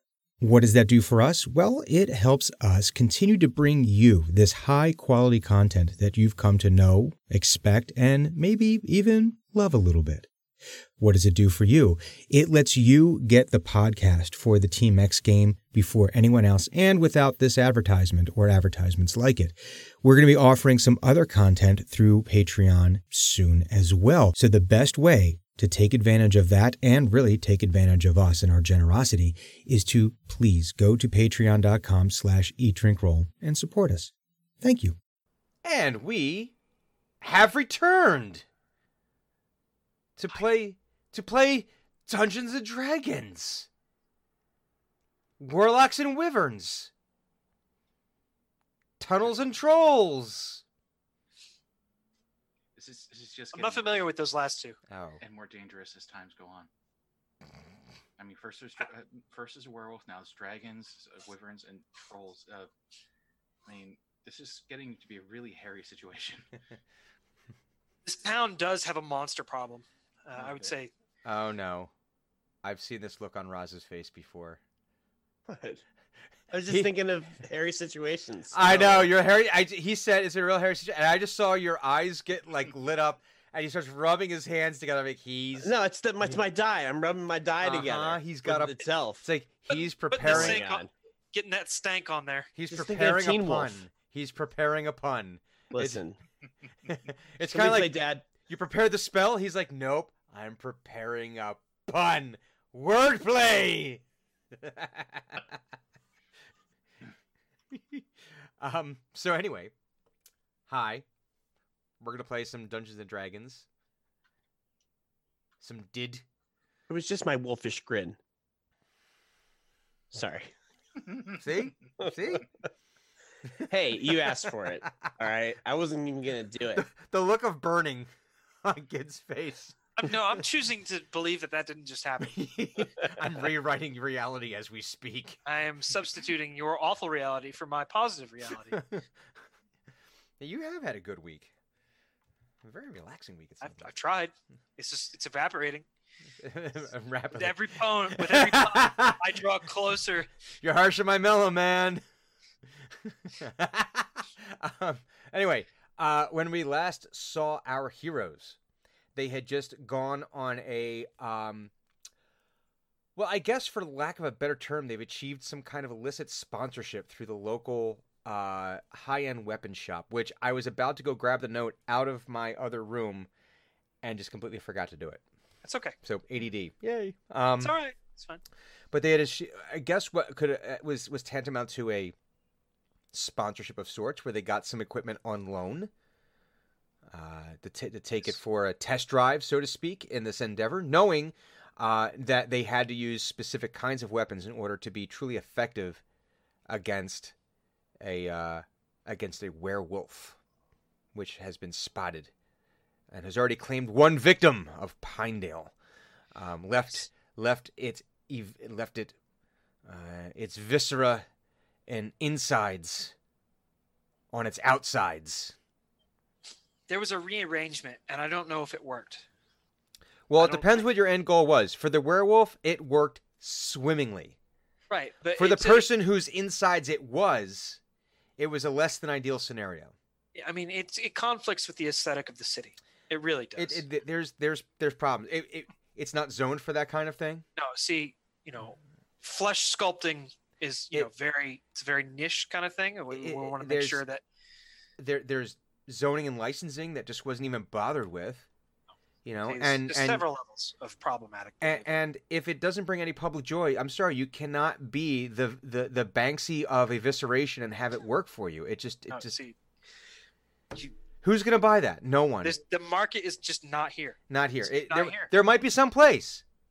It might be there might be some deep reaches with the Underdark where this is exactly the kind of artistic endeavor that they're looking to have, you know, Or certain corners of Waterdeep. or Yeah, I certain mean- corners of Waterdeep. Ravnica has an entire sector dedicated to this very thing. They have their own South by Southwest festival just for skin sculpting, And, and you know, and that's fine. but, But not it's here. just- It's just not the market here. but I not in think, Pinedale. I think that this werewolf should have taken that into consideration. This is I this really is a this is a family town. It is a hard it's a blue collar town. People of of of character. Anyway, so uh, they got these weapons on loan, um, which uh, have certain advantages as we've as we've learned. Um, the uh, recently sobered weapons sommelier might have converted a new customer. He Mm. might have. Might have. It, listen, you, you were picking down what he was. You were picking up what he was laying down there. It was. Yeah, I was. It's true. there's- there's some I smelled things. what he was stepping in. Did you? and you know what? I'm okay with it. Um, uh, and so they they uh, now uh, this this quiet has fallen over Pinedale and the surrounding area. Um, the hunt has begun to try to find this werewolf and solve and solve this problem. Um, how would you like to proceed?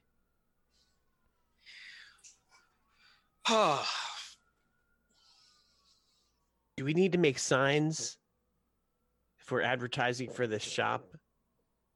They're sponsoring us, right? I mean, I, I think that that's not a bad idea.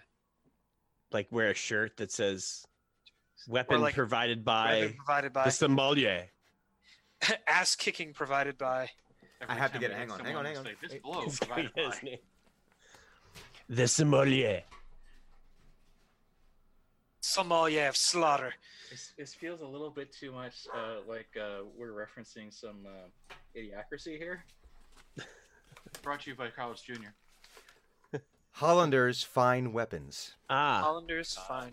I wrote it down, Okay. and somehow it made it out of this immediate area in this way. So Hollanders fine weapons, and you dealt with. You're, assu- uh, you're assuming it was Hollander, but okay. affectionately referred to as the sommelier.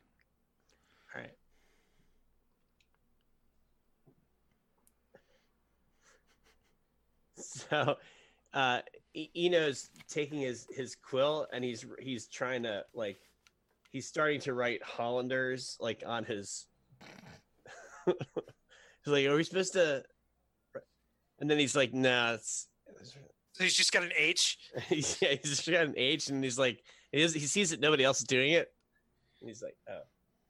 Puts his quill back in his bag. Back in the bag it goes.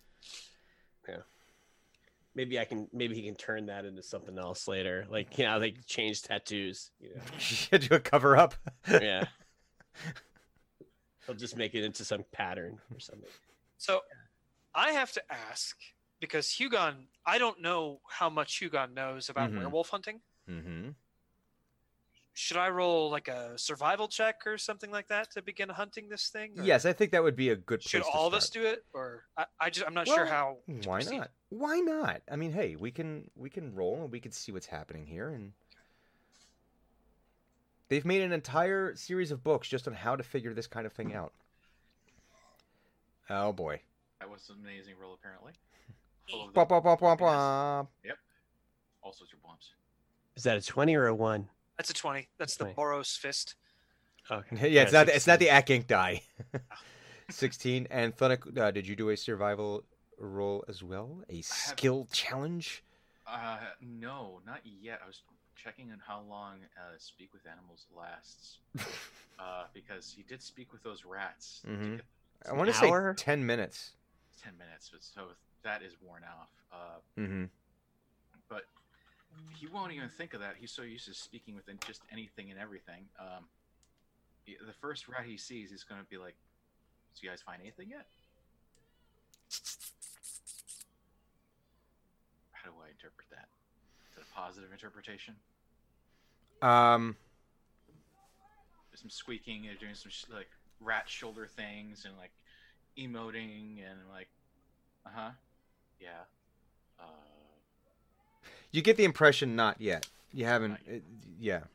You're not even sure. You're not even sure that that rat is part of like the other rat's crew. oh, This could be a civilian rat. This could be Oh. a uh-huh. rat. This could be a rat that's just completely distra You're not sure that this is one. or perhaps even from a competing rat gang. It, it's it's possible. You know, this Oh, could wow. be, you know, Wrong turf. one of one of the other a different rat family entirely.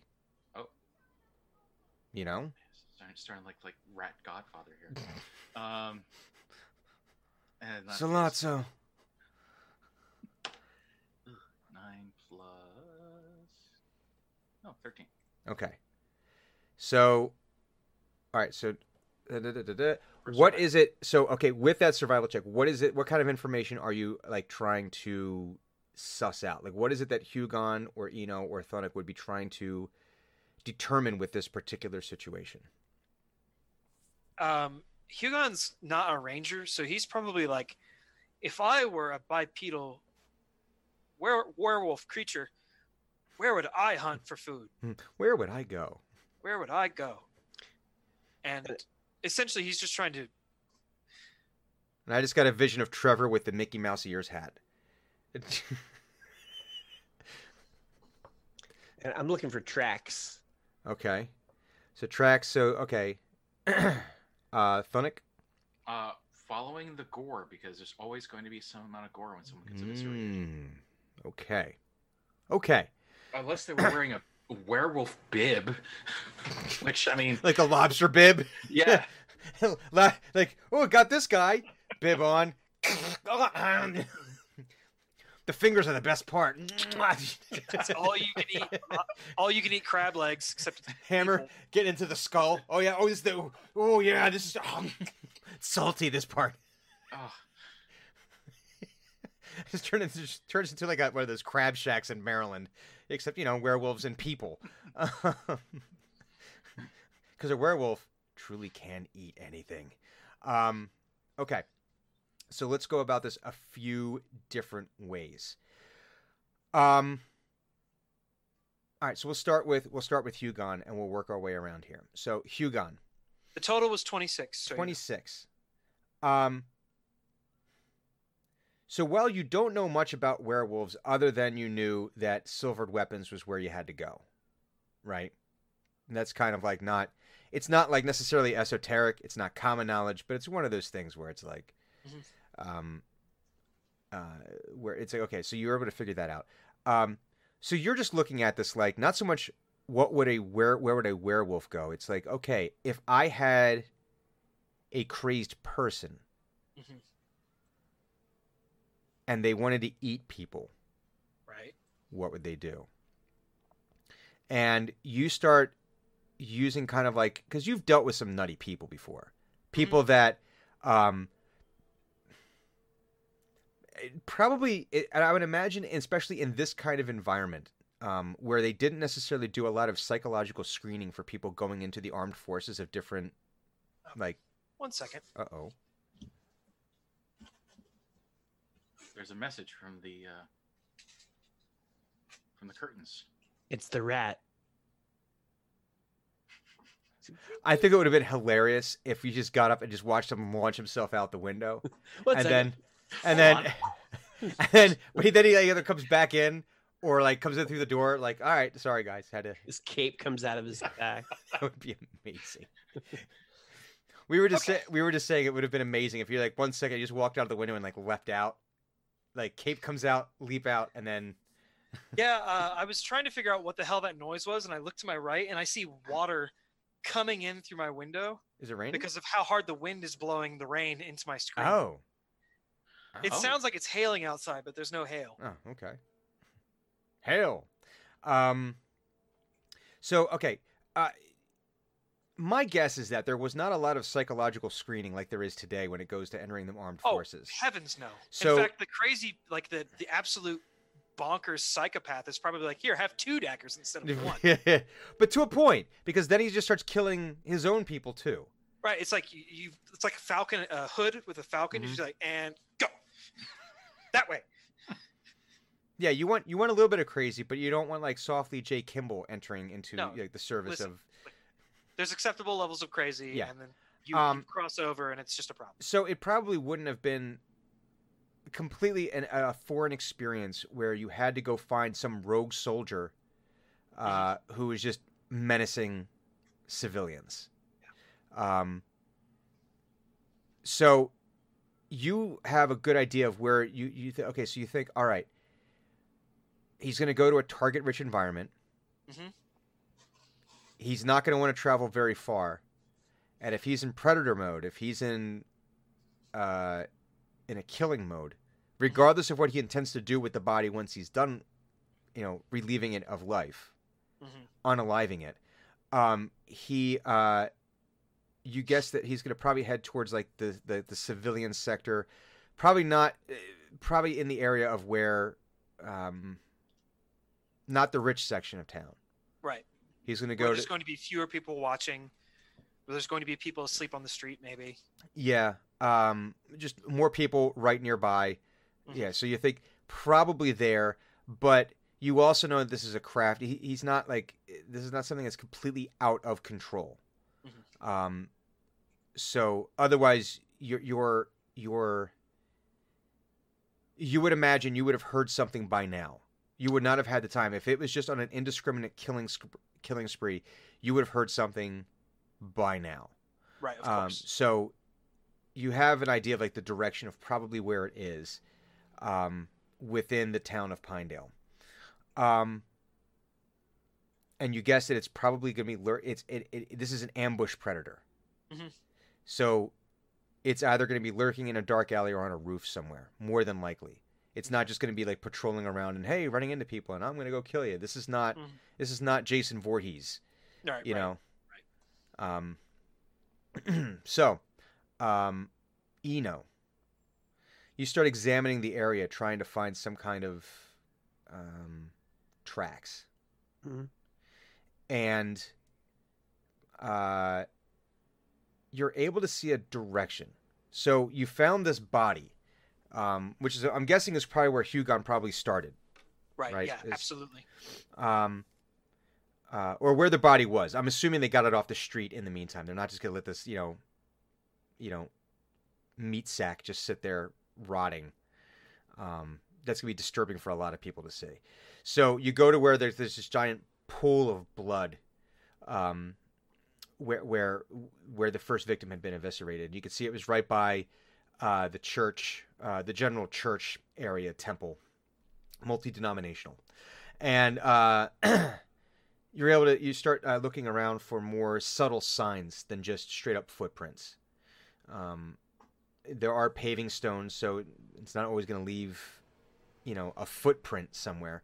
So as you're searching around, you're able to get some directionality. You're able to start seeing where uh, little disturbed parts of gravel and grout between some of the paving stones, um, dust that doesn't necessarily look like a paw print or but looks you know um, where some where it's been disturbed recently. You're seeing like different patterns within, and you can see as it starts leading towards the um, again the civilian sector of Pinedale, where it's where most of the residents live. The vast majority of live residents live in this one area because it's of easy access to the mines. Um, it's you know you've got like the richer section, which is closer to the path that leads up into the mountains, um, but it's not leading towards that. It's leading to where like most of the most of the civilians What what time is it? Like what time of day? after midnight. Okay, that's It's after midnight, and we're gonna let it all hang out, All right. and you can He's play got your his- tam- and you can play your tambourine. So he's got his dark vision, and he's kind of following this trail of. Oh, that's right. He does have dark vision. So yeah, he's so got you dark vision. so this is uh, with all of the street lamps lit, and with the moon being full, you're seeing this almost as almost as clear as daylight. This is this is like, um, anytime it gets too dark, like you're almost able to see this as if it's like full on like noon. So you're you're this is like this the, the the night is not a hindrance for you whatsoever. Okay. Um, and you're able. Are you just going to start following it, or are you just? I think I would signal to Mhm. my companions and say, you know, there's there could be a trail here. Mm-hmm. Now, Thunuk.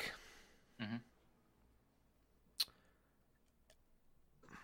You're used to tracking things in a different way. And you're looking at the viscera here. Um, and you think there is a faint, the absolute faintest of scents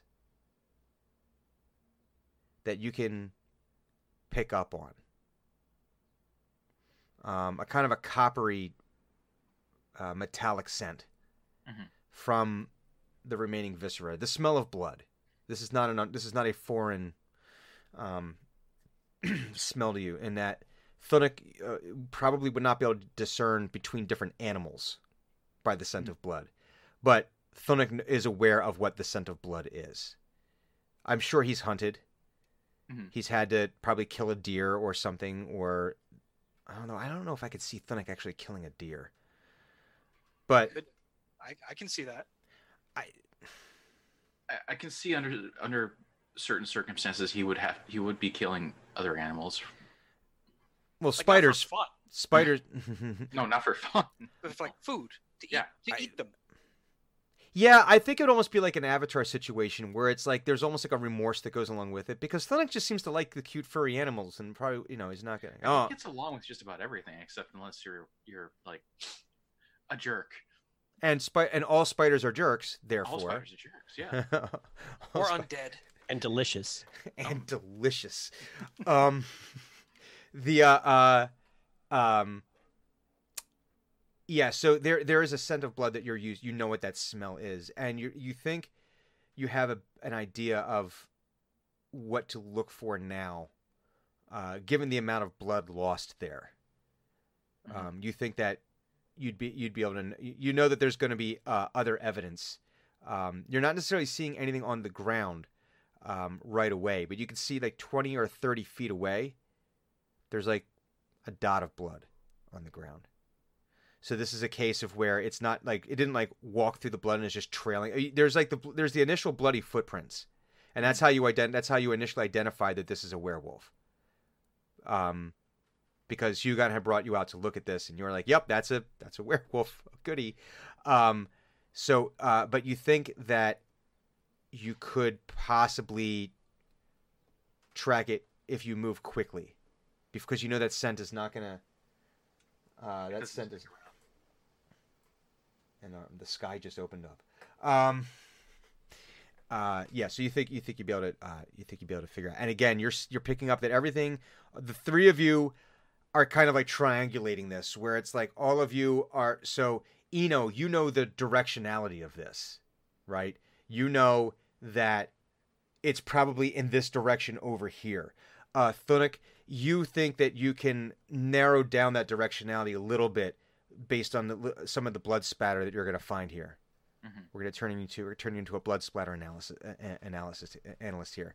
Hugon, you think you know what the behavior is. Mhm. So between the three of you, you think you might be able to track track this creature down. Good. Uh, Thunuk is basically going to say, uh, I, it, "It's blood over there." Um, yeah, it's the same direction. We should go that way. All right, let's go kill ourselves a werewolf. And you notice that Hugon is like noticeably sort of like bouncy. There is a spring in his There's a step. spring in his step. he's got he's got something that's very clearly bad.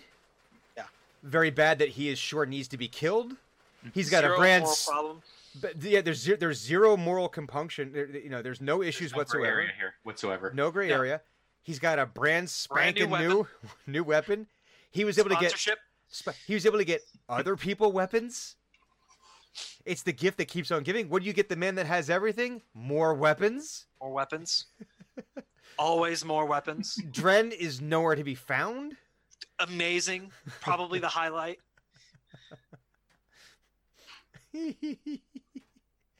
um, Gosh, she's gonna be so.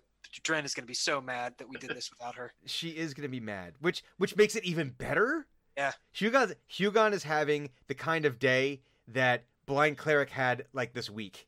Yeah, essentially.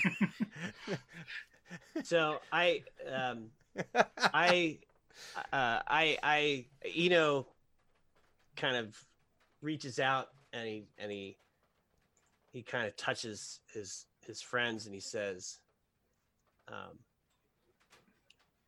"We shall endure this fight, and we shall prevail."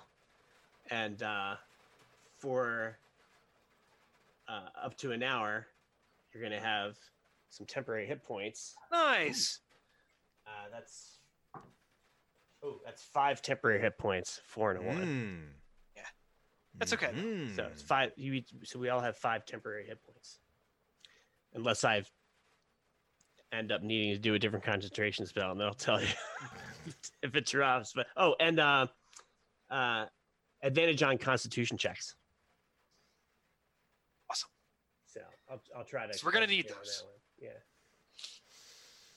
So you start moving into the uh, residential area of Pinedale. You walk past the Silvered Harrier, um, your your headquarters, and you're now really getting into the town proper as far as like where all the the people live. Um, I uh, uh, you know you're able to find little traces here and there. Every now and again you lose the trail um, because it looks like it might have gone like over a roof or something. But after searching around, you're able to find like little pieces here and there, um, little little, little uh, proof of trace or, or proof proof of something past traces of uh, passing. Is what I was trying to say there. Uh, traces of, of it having passed because it did not pass without trace. So that's That because be that's that's terrifying. that, oh, my- oh my god, ninja werewolf. Oh god. No, not acceptable. I don't Um, like it. Downvote. Um, uh, Thunuk, based on when you guys are finding the pieces of trail, every now and again you're seeing like you're finding like little bits of uh, of blood pooling in certain areas, and it's evidence of where evidence of where the werewolf had stopped for a moment or two, and it's usually by windows. Ooh. By by by by windows, you could see it might be you you could surmise that it might be where it was looking in the windows. But thus far, there's nothing that says that it was, you know, has gone into any of the windows because you can't. Mhm. None of you would. I think even Thunuk would say that would know that werewolves are not subtle creatures, hmm and probably not probably not big on the whole cat burglary thing. If it wants to go into a house, it's just going to go in. um, Hugon, uh, give me a perception check. Uh, that is a uh, eleven total. An 11. Um, you're feeling a little itchy, and you're not sure why. You think it might be because uh, Itchy. it's a you're in a civilian-rich environment. Oh, okay. You're not talking like physically itchy, like just anxious. Uh, yeah, it might be manifesting as like, you know, Mhm, you know, okay. one of these like you kind of like that. Ha- you know, like, that's sort of that psychosomatic thing, Mhm. um, where your hackles are up. Beyond you're you're beyond just alert right now. Your hackles are up because you've been in urban campaigns before, and they suck. yeah. because as much as you're trying to avoid and reduce and diminish and prevent civilian casualties, the problem is that the bad guys aren't maybe Well, I mean, also look at this from the other side. Is that like Hugon has technically been the bad guy hmm from time to time. Sieges don't usually end politely. hmm They they usually end pretty pretty uh, Messily. nastily. mess So like he, he's kind of he's familiar with both sides of this issue. hmm I would say. Um, Athletic, give me a perception check. Okay.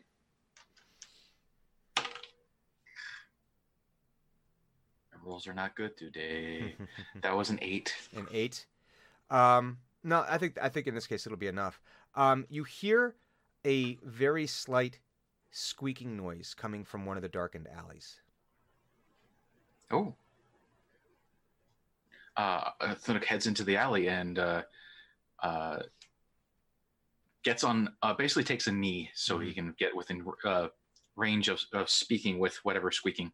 It is a it, it is uh one of the rats, and you can see it's kind of like laying on its side. It's breathing very quickly.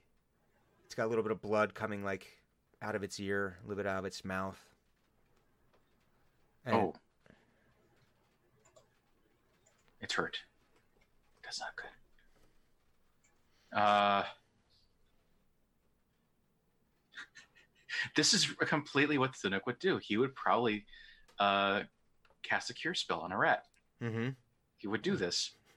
Um, I think it's a dumb idea, but I But am not Thunuk. Thunuk. If it is what Thunuk It would is do. Thunuk to a T. Yeah, uh, I am not Thunuk. Uh, I just play him. Um, it's your friendly neighborhood veterinarian, Firbolg. Uh, so the question is, what would he cast? Healing touch, I think, is what he would use. Does he have healing touch right now? Yes, he does. Let me find my card. There we go. Um, and know, you know, Hugo, give me other, uh, or you know, give me a perception check. Oh, that's a blah blah blah blah blah blah womp. Um, you, uh, you're almost certain, almost certain. You feel like this creeping presence behind you, and you like, you've had this before. You kind of have, given the life that that you've led, you've always had to have like eyes in the back of your head, so to speak um, and you and so you do like the the slow turn and there's nothing behind you but you can't shake the feeling that you're being watched. You're not sure from where. You occasionally you're hearing like the sound of a roofing tile slide and fall off a roof but it's from several blocks away. Or you hear the sound of a door slamming, but coming from a different direction. But it's one of those things where you're not, right now you're feeling very super hyper aware of like, and every little sound it's like, oh wait, wait, you know, one one of those. But you don't see anything. Um. So Thunuk, are you doing the healing touch? Yeah. Uh, yeah, healing word actually. That's what it's called. Uh, and there's no touch involved because of that, I guess. Uh, and that is the best heal roll I've done in a long while. Hmm. Uh, eight points Oh my god! For for our rat friend, and uh, you have like a buff rat now. You gave him too much healing, and he goes, yeah, "Ah!" yeah, yeah. You Like healed him too much. I was gonna think more along like it- like it it grows uh, uh, like an extra couple of sizes and roids out. And it's like I am now complete. I have reached my ultimate form.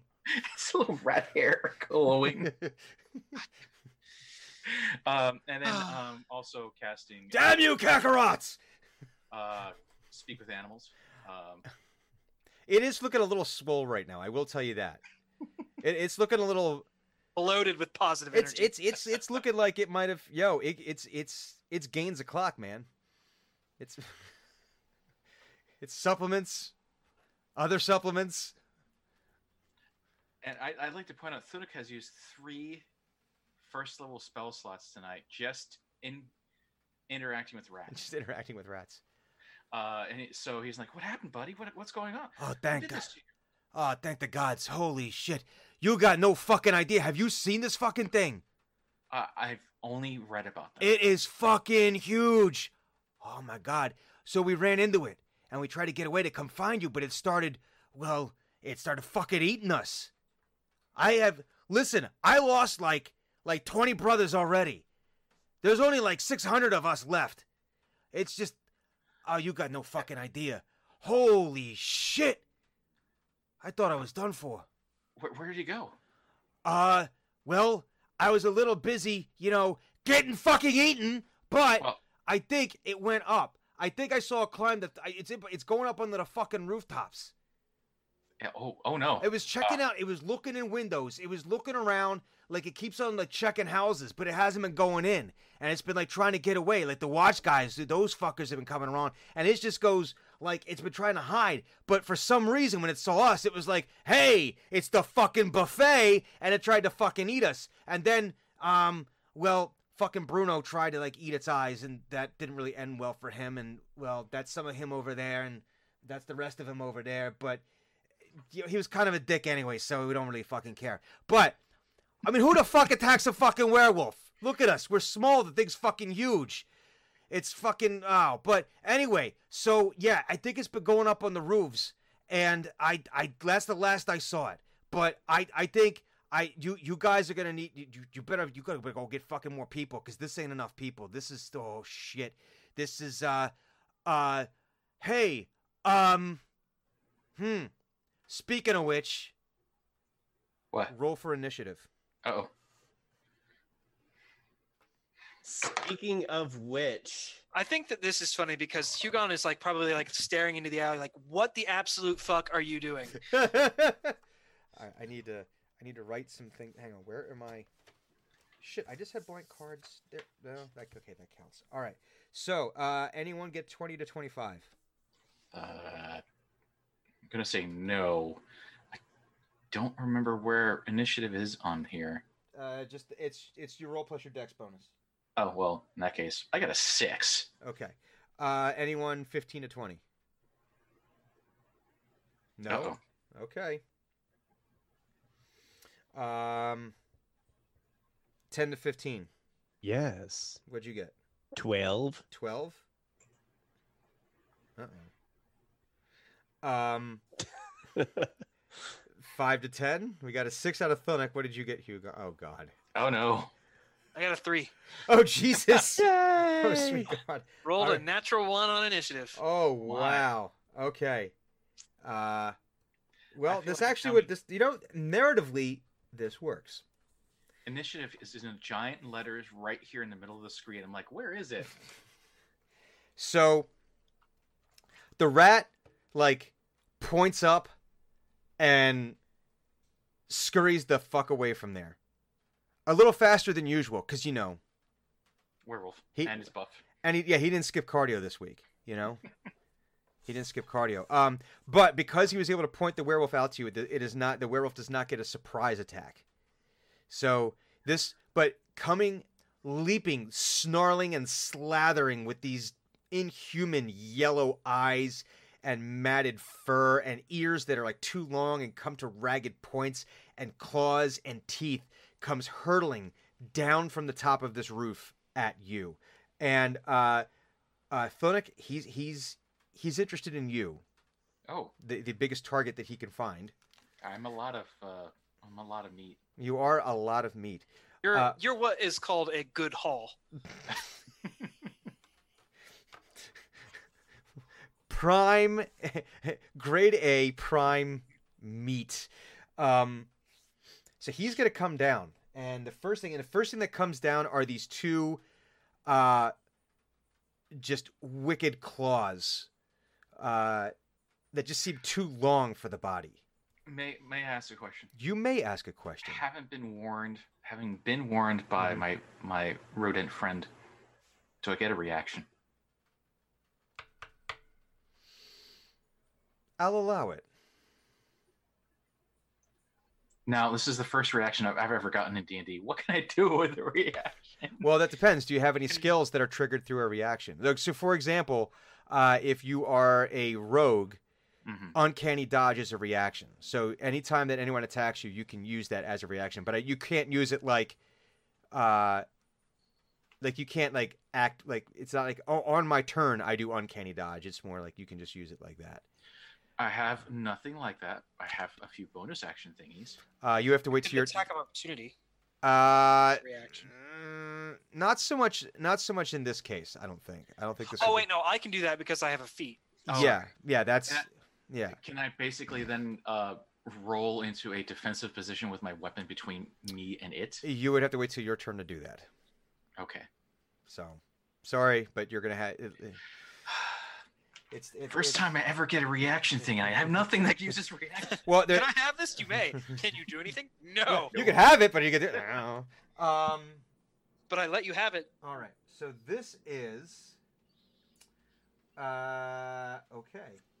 So Wait, this. under my under my reaction things, I have opportunity attack.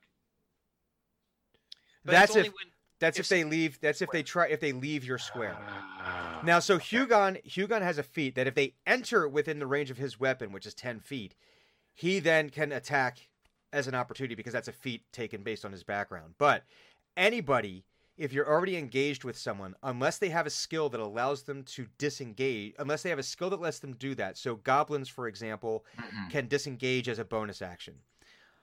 Mo- most characters, though, most classes, you have to use disengage as an as your action. If you don't, mm-hmm. as you move out of their square, they get an opportunity attack. So even if they're like passing by, not as they enter, but as they leave. So if they're running past you, as they pa- run past you, you can get an opportunity attack.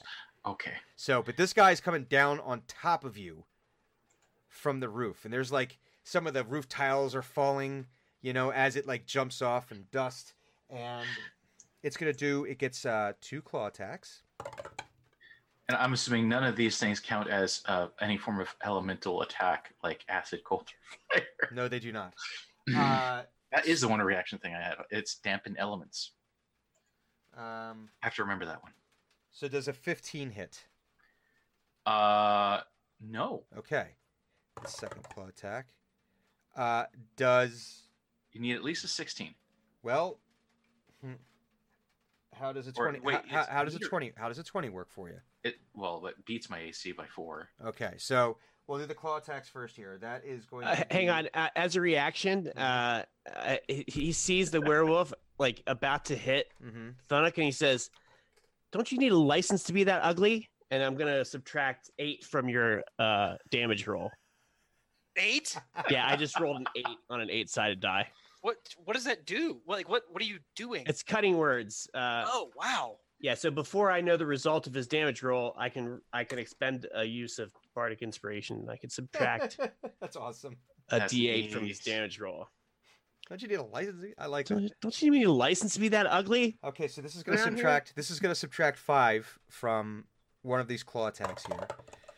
Uh, so what happens if it completely negates it? Is that possible? Yeah, I think it can because it, it's so it says as a reaction when a creature that's not immune from being charmed, you can see within 60 feet makes an attack roll, ability check, or damage roll. Uh, you can expend one use of bardic inspiration, roll the die, and subtract the number from the creature's roll. Well, uh, so after, he- uh, after the roll, but before knowing the result. well, basically, he uh, healed you for one point. he didn't actually heal you for one point. Okay. Um, but now, so it it it goes in for these claw attacks, and Eno uh, distracts it by with its with his cunning, cunning, Cutting. wo- cutting, Cutting. words, Cutting cunning, words. cunning, and cutting words. Cutting, cutting, cutting. Um, You hurt you you hurt its feelings so bad that the claw attack turned into sort of like a friendly shoulder pat. Like I'm really sorry. I'm sorry, dude. Sorry. I, I, I'm the one who's hurt. Please, please. You have no idea how much that hurts. I just, uh, no. So he's like, he like looks over at you as he's swiping, you know, and like misses. But then he like quick turns back, Thunuk, and he tries to do a bite, Oh. Mm. Like Do bites. and he misses. Oh. Uh, so ba- so as he's coming around, the jaws, these slathering jaws, just ichor just pouring out from the mouth. Just he comes around and he goes for this bite, but you're able to quickly like just kind of get it out of the way. Um, Eno, it is your turn. All right. Uh, I am going to. Um, I'm going to uh, say, uh, you know, I've I've seen people like you before, but I had to pay admission. Uh, and I'm going to, uh, I love how these are all like middle like playground insults. yeah. And this is this is vicious mockery. Okay. Uh, so uh, it is a wisdom 15 uh, DC saving throw. Uh, so you you roll a, a saving throw, DC 15. It's a wisdom saving throw. Uh, Um, okay. So what am I trying to hit here? It's a wisdom saving. it's throw. wisdom saving throw, and the DC is 15. That's a jack die. No, he fails Okay, so that's so that's going to be uh, 2d4 psychic damage. okay. So that's a three and a four. So that's seven psychic damage. And he has disadvantage, or it has disadvantage on its next attack roll it makes before the end of its next turn. Okay. So I'm sorry. How, what was the damage on that? You said Uh, seven, Seven. psychic damage. Yeah. Uh, uh, minus. I can't do math. Brian, do math. Brian, do math. Watch Uh, Brian do math. Oh Math, God! Brian, Don't math. watch that. Don't watch that. Okay. Okay. Um. All So right. he has disadvantage on its next attack roll. It's like the ears are now like back against its against the back of its head. You know, the ears are like slicking back now, and its eye, its gaze is firmly locked on you. Eno. All Uh, right. Thunuk, it is Mhm. your turn. Is it still on top of me? Uh, it's like yeah, it's it's with it. It's on you. It hasn't moved yet. Um, but it is. You can see it's it's it's looking. So At- wait, it's on top of me, or No, no, it landed like it. No, no, it didn't like tackle you to the ground. It was like as it came down, you were able to get enough out of the way because you had that warning, and then it tried to attack you. It didn't hit with anything. Eno said some mean things to it, and it's and kind it's of facing it's facing away from me. Uh not. I'm not, not looking at this as like a functional for like thing. But I'm I just have have a dumb idea that I, I suddenly thought about that I want to try. Well, you it's know what? go- I endorse dumb ideas here, so let's go ahead and say yes. That it is looking. It's not necessarily like facing away, but it's like it's it's kind of like it did one of these. Like it was attacking you and like, you know, like one of those where it's like, Mm, you know, I was thinking full Nelson time. you can certainly try. Grapple? Okay. Go for you. Gonna try a grapple. I have no idea how to do a grapple. I so don't have. it's a contested strength. Oh, good It's luck on that one, buddy. Strength or athletics, if I recall. Um, I don't remember. The grappling rules have always been very arcane.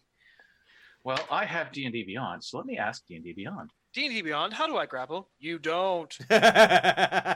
How dare you? Alexa- you don't have that feat. Alexa, how do I do a grapple in Dungeons and Dragons? Let's see. A grapple. When you want to grab a creature or wrestle it, you can use the attack action to make a special melee attack. A grapple. If you're able to make multiple attacks with the attack action, this attack replaces one of them. The target of your grapple must be no more than one size larger than you and must be within your reach.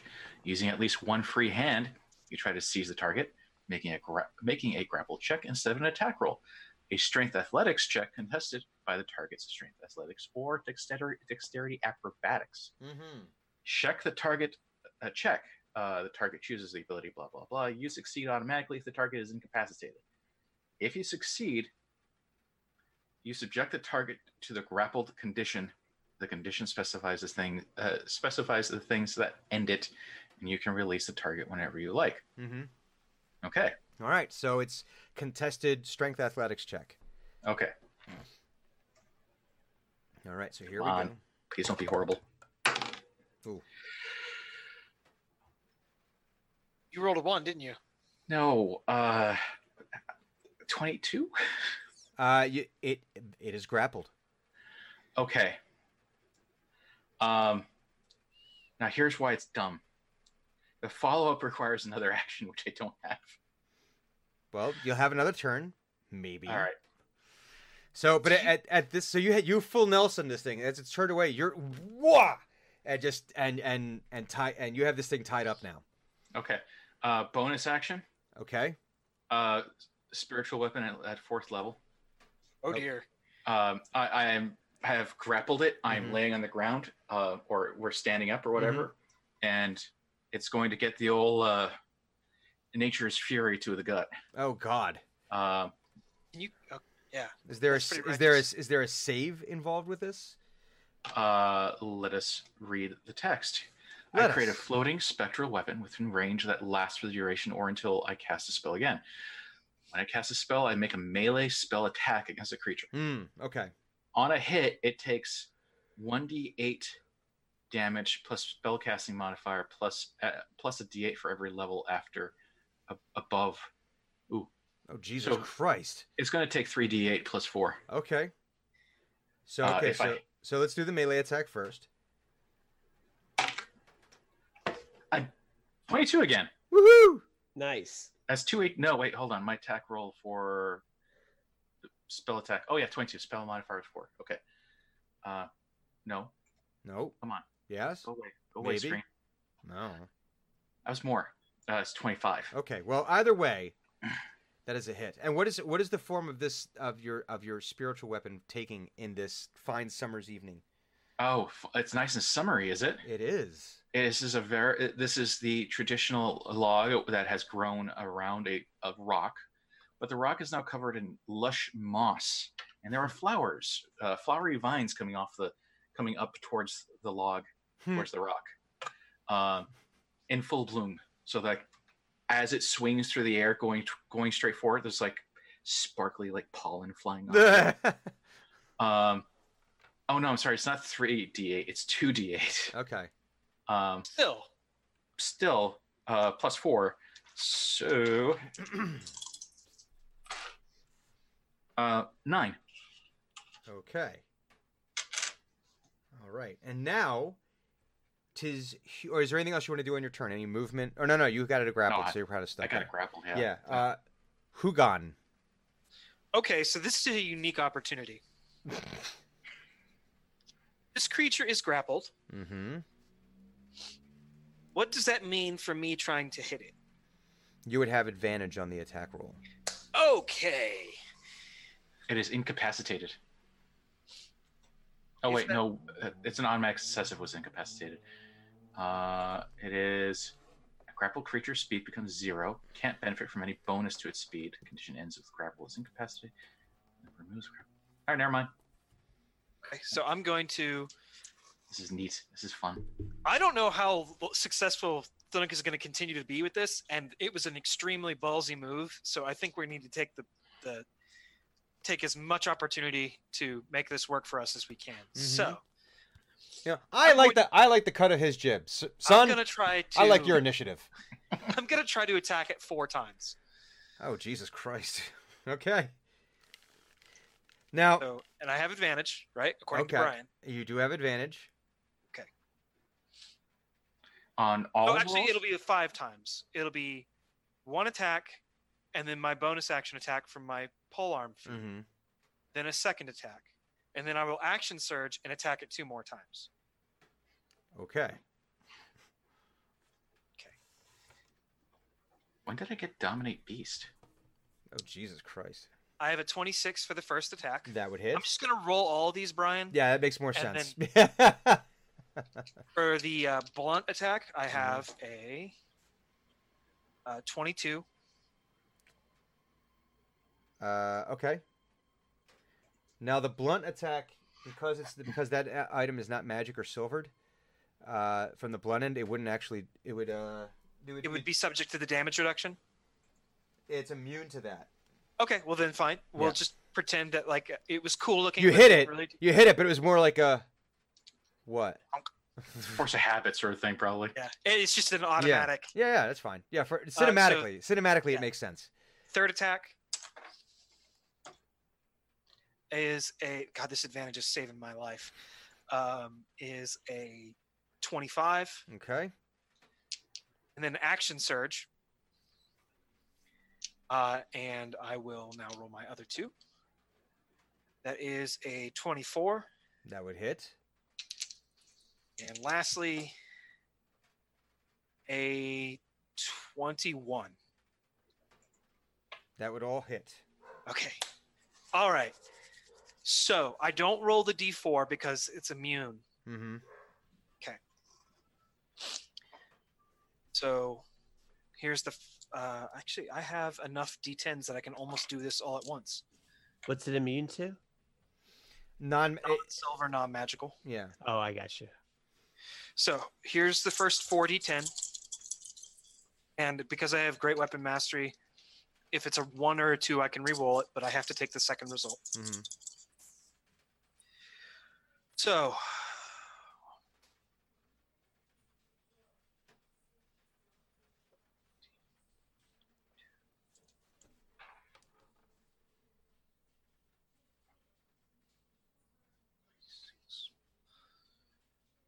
46 total damage. Jesus Christ. 46? Uh, Half of that comes from having uh, plus two to damage on that halberd because Oh, it's a nice halberd. It is a nice halberd. So four attacks at plus five damage is 20, and then I rolled 20, uh, 22 on the die Alrighty. over the course of five attacks. It's not all at once. I don't know if that matters, but That's a that's a lot of damage. So you're able to just to sit there and basically poke, poke, poke, poke, poke. You oh, know, it's just like whack, whack, whack. You're just stab, going- you're- stab. just going ham on this thing. Really Um, getting a feel for the halberd. Just be like, you know, hold him there. mhm. That's perfect. just, just, ooh, it feels good. So now the werewolf is going to uh, make an attempt to break this grapple because it's it's not it's not a happy werewolf right now. I mean, it wasn't like in the best of moods before, but now it's not. Now it's really unhappy. So it's going to use. Uh, it's going to try to break this grapple. Okay. So it's contested athletics. Contested athletics.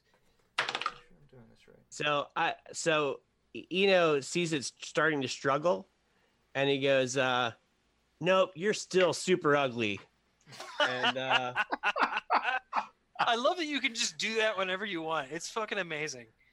And I got a three this time. So you subtract three from his uh, check. All right. So what was the? Uh, what did you get there? I got a 21. Uh, he does not have a 21. So he is he is still grappled, but he's going to make another attempt at it because he gets a few different attacks here. Options. Oh, okay. Yeah, so he's gonna so you got to contest this again. 23. Nope, that's not it. And he's going to contest it one more time. He's using his third and final attack. 21 again. You're Oh, rolling like a god, Damn. bro. yeah. Uh, We're This is rolling my- pretty good today. this is uh, for my second set of dice that I ever bought, and it usually rolls like garbage. But today, I don't understand. Um, so it's struggling and snarling and you know, like just getting like all thrashing about. But Flinnock, you're able to sit there. You've got this thing yoked up, and it's just it's thrashing about, and you're relatively easily holding this thing, holding it in place. Mhm. Um, uh, it's it's definitely you're you're you're a big boy. You're our, our big our big uh, capybara guy, not big chupacabra boy. That's something else No, entirely. that, that's yeah. That, as if he gets bit by this werewolf, he's going to be big capybara guy on moon, full moon nights. big big chupacabra. We'll capybara just becomes chain you in chupacabra. It'll be fine. That would be horrifying. A, a, a, a, it would be a problem. a werewolf firbolg. Oof. Um. Uh, Eno. So uh, Eno has his has his shiny uh, borrowed sword in Mhm. one hand, and he has his uh, his old not sh- not very shiny rapier. Mhm. Uh, so he's two rapiers, um, and he sees his opportunity. He doesn't, he doesn't normally like he knows how to use them, but he doesn't normally do it. So he's going to d- give it a sh- give it a shot. So that's uh does a 20 total 20 hit? Yes. Uh, Okay. Total twenty does in fact. All right, hit. so that's the that's the regular rapier and uh oh, you're dual wielding? yeah, I, I have two weapon fighters. Oh well, so the That's reg- cool as your, hell. your regular rapier though isn't silvered or It's magical, correct? half. Yeah, it's going to be half, right? He's immune to that. Oh, was completely immune to it. Yeah. Well, that's okay. Eno doesn't know. Yeah, so, So- he stabs, and it basically Yeah. does. It does that thing where, like, with the with the fencing foil, where it hits and it just bends. Yeah, And then he's like and he puts that he kind of puts that back and uh he's like all right try this new one. Oh shit, 20. Womp, like nat nat nat twenty. Yeah, nat 20. Oh, Oh, womp, womp, no. womp, womp, My second uh 20 of the night. Holy shit. Your second All right. bump. All right, so that's uh that's gonna be eight plus four. Ooh, six. That's not bad. So that's uh 10. Ten. 10 okay. damage. All yeah. right. Okay. Uh, anything else you want to do on that turn? As if you Yeah. haven't done enough already. He is going to step uh back about Mm-hmm. about 15 feet away. So he's gonna kind of take take a few steps back. Mm-hmm. Um, I'm assuming there's the room behind me to to back away. Uh, Since- yeah. Since yeah. he's grappled, the yeah, you're in this alley, and there's probably about uh, 10, 15 feet. okay. Yeah, I just texted you. Yeah. Um. Yeah. They. Uh. There's. There's. Uh. There's enough room to move around. Yeah. All right, yeah. So he backs off. Okay. Um. Uh. Thunuk. All right, so here's where the cool stuff comes in. First, we're gonna do the bonus action. Um, and that is a spell melee attack. That's a 23. So, does 23, I think we said 23 hits, or do those hit, yes. Uh. 23 does hit. Yes. okay, so he gets 2d8 plus 4, that's 8 points. Eight points of damage. Mhm. So wait. I'm sorry. What was this again? I'm sorry. I'm. This is the uh, holy weapon. Uh, not the holy weapon. Oh. the, uh, Oh. The spiritual weapon. Okay. spiritual weapon, yeah. So that does eight points. So uh, that minus eight. i- uh, hmm. God damn it, Brian! Do math. I I'm having a hard time. This is this is what happens when I get sleep deprived. I'm ter- okay. There. No. Wh- what minus 8? There we go. Okay, that's that's the correct number. Okay, there we go. All right, now here's what it gets interesting. Mm-hmm. Um, at third level, spirit guardians. Oh God. You're pulling out the, all the stops on this guy. I love it. It's a scary ass thing, and it, it, it makes more of itself, and it hurts people. And it's not good. It's I, bad. listen, I applaud this decision making process. The four do not like werewolves. They do not like these things that are that are a perversion of nature. So he's got to go. Um, do I even roll attack on this? No. Spiritual guardians. No, it's a save if I remember. It's a save. All right. Save or save or receive ass whooping. And I think it's on their turn, correct? Yes, uh, but it's going to be he's going to be getting three d eight. Um, I think it's just hard three d eight. There's no plus bonus to this. Okay, so when it rolls around to his turn again, we'll do the we do the save. Uh, yeah, an affected creature space. Uh, fail save. Wait. When does it? Is it their turn? I thought it was at the start of their turn if they if they're if they're still in the affected area. Yes. Uh, when the, that's when they enter it though. Um, Or if they're already in. Yeah, but I think it's on. I think it's on. Their... so just sort of walk him into it. oh God, yeah, you stand here. it, though. Uh, wait. no! It's more like it's it's like Philip pushing his head into like a running bench grinder. You know. oh god. Punisher Um, style. Okay, spiritual spirit guardians. Mm-hmm. Uh, do do do. It says any number of creatures that are affected by affected creatures have an area when the creatures.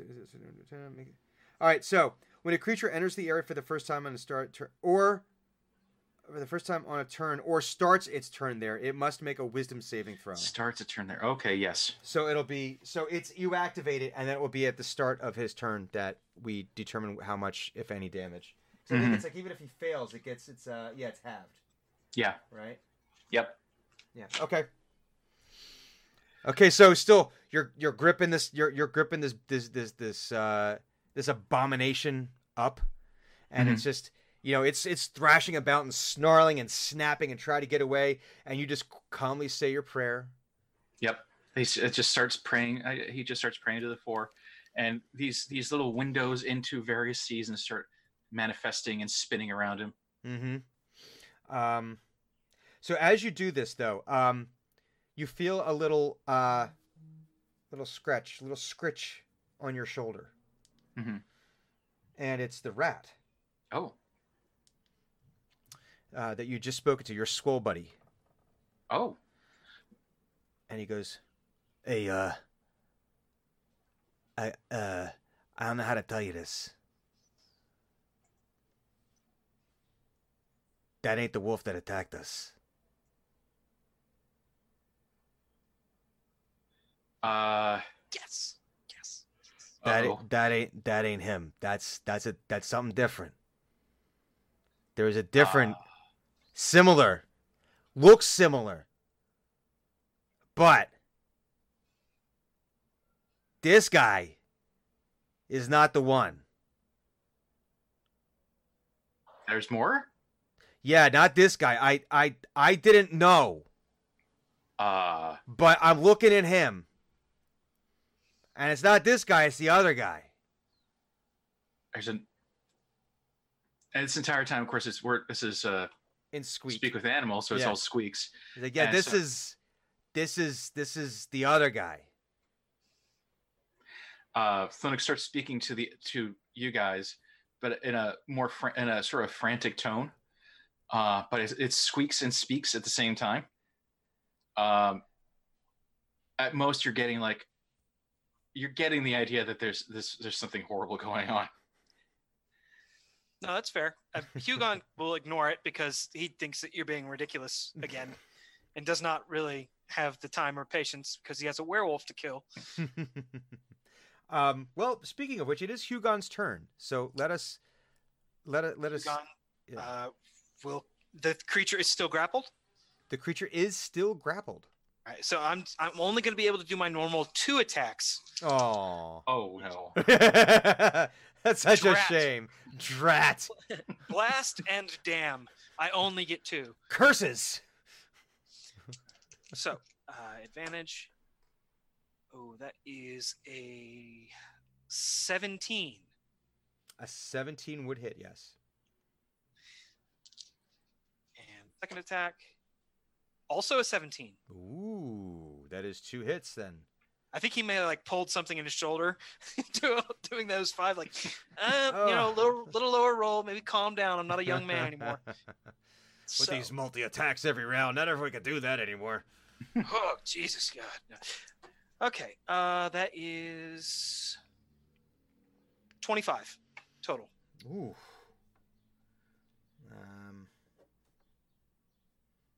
Okay.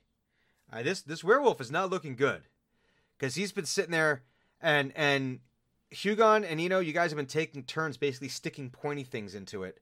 Mm. Just Trying different forms on it, like really testing the balance of this weapon. it's it's it's snarling. It's it's you know like like straining. You could see Mhm. like in between like its manky fur because it's not like furry like uh like a thick pelt like a normal dog right? It's just like stringier fur so you can see the gray skin underneath and you can see like the veins bulging and the tendons in the neck straining as it's trying to break free and get through to you. And uh it's not looking good. Blood pouring out of the various holes that you've put into it. Mhm. you know, it's starting to, some of the saliva is getting all frothy, and it too is starting to turn a little pink from from the foam. Um, but that is when you hear a snarling from behind you, Hugon. Yes. Hugon is like, okay. He's excited. He turns around and goes, "Come to join us." now, um, what is the range? Ah, okay. So, what is the DC that? Because this werewolf is now entering into your realm of spirit guardians. Oh, Thunuk. uh, So we do have to take that into account because he is wisdom fifteen. wisdom fifteen. Let's try that again. Fifteen on the nose. Oh, So it takes half damage on that. Uh, seven. Rounding up or down? Uh, Uh, in damage, you round down. Okay, so eight. Okay. So, but uh, Hugon, it, it it's trying to it, it has some it has some opinions it wants to share with you, but it feels the best way to just to to uh, express those opinions are in a physical manner. cool. All right. so- Well, so- if he approaches me, I do get to attack him. You do get to attack him. Uh, I believe a ten in this case does not hit. A 10 does not hit. So you spin around to face it and try to do like a thrusting maneuver, and it bats your halberd aside and lunges in. 'Kay. Um, and it's going to go for some claws. It wants to. It wants to give you a tender caress. Sounds romantic. It, it, it is. It is incredibly romantic. Um, Oh, another ugly one. Come to join the fray. Uh, I'm going to subtract a D8 from that attack roll. I love that you. I love that That's so much. minus four to your attack roll. Min- uh, minus four to the attack roll. Well, that Mhm. still uh, that's still a 19. Ooh. Does that hit? Uh, hang on. I need to check. Uh, now we knew your character from the from the last game we played that would not have hit it would not have. You are He- absolutely correct. because he was he Uh, was but at his AC is an 18. so with the Ah. so Thatgo uh, not in play here. Uh, so that's claw number one. Claw number two does not hit. That that is definitely not a hit. A 16 does not hit. Uh, so he is going to do uh, for his claw attacks here. Uh, where's my die? Okay. Uh,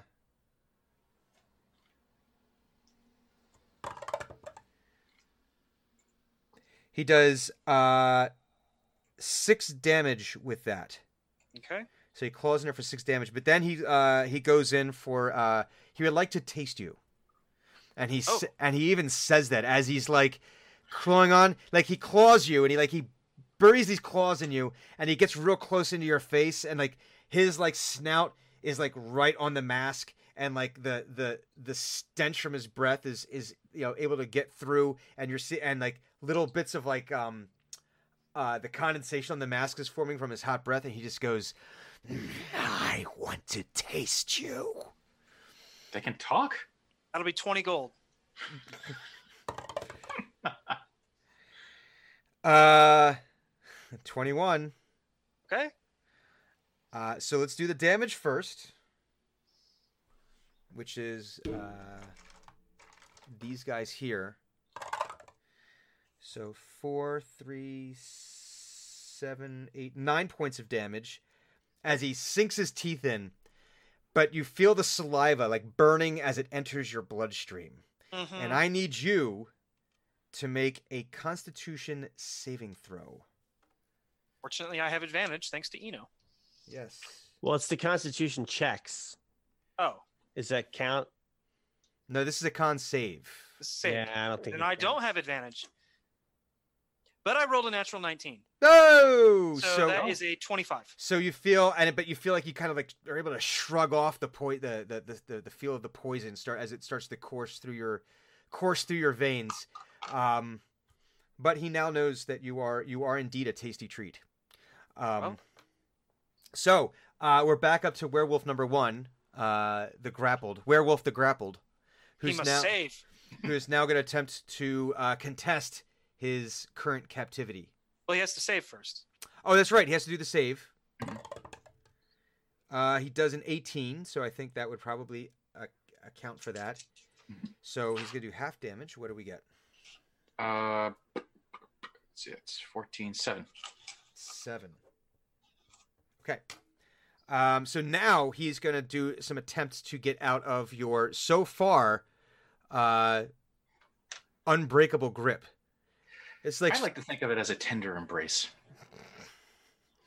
Because technically, Sonic isn't really being ultra violent. he's just hugging him. It's it's just the biggest bear hug you could imagine. I just want to Wow. love you. And he has to beat a dirty 20. Well, he just rolled a nat 20. Oh Dang. So he's able to, like, ah, you break it out, and he's able to swipe back with just one of his claws. Where he does uh, a dirty 20, I hits. okay? For uh, seven damage. Well, there goes all my temp hit points. oh, so you mean we're only down into your normal hit points now? Yes. oh. Um, and now, now we're now he's gonna come in for his bite. He's gonna attempt to. He's gonna try to take a chunk out of it. He would like to know what Firbolg tastes like. I wish to taste your flesh. Uh, twenty-one.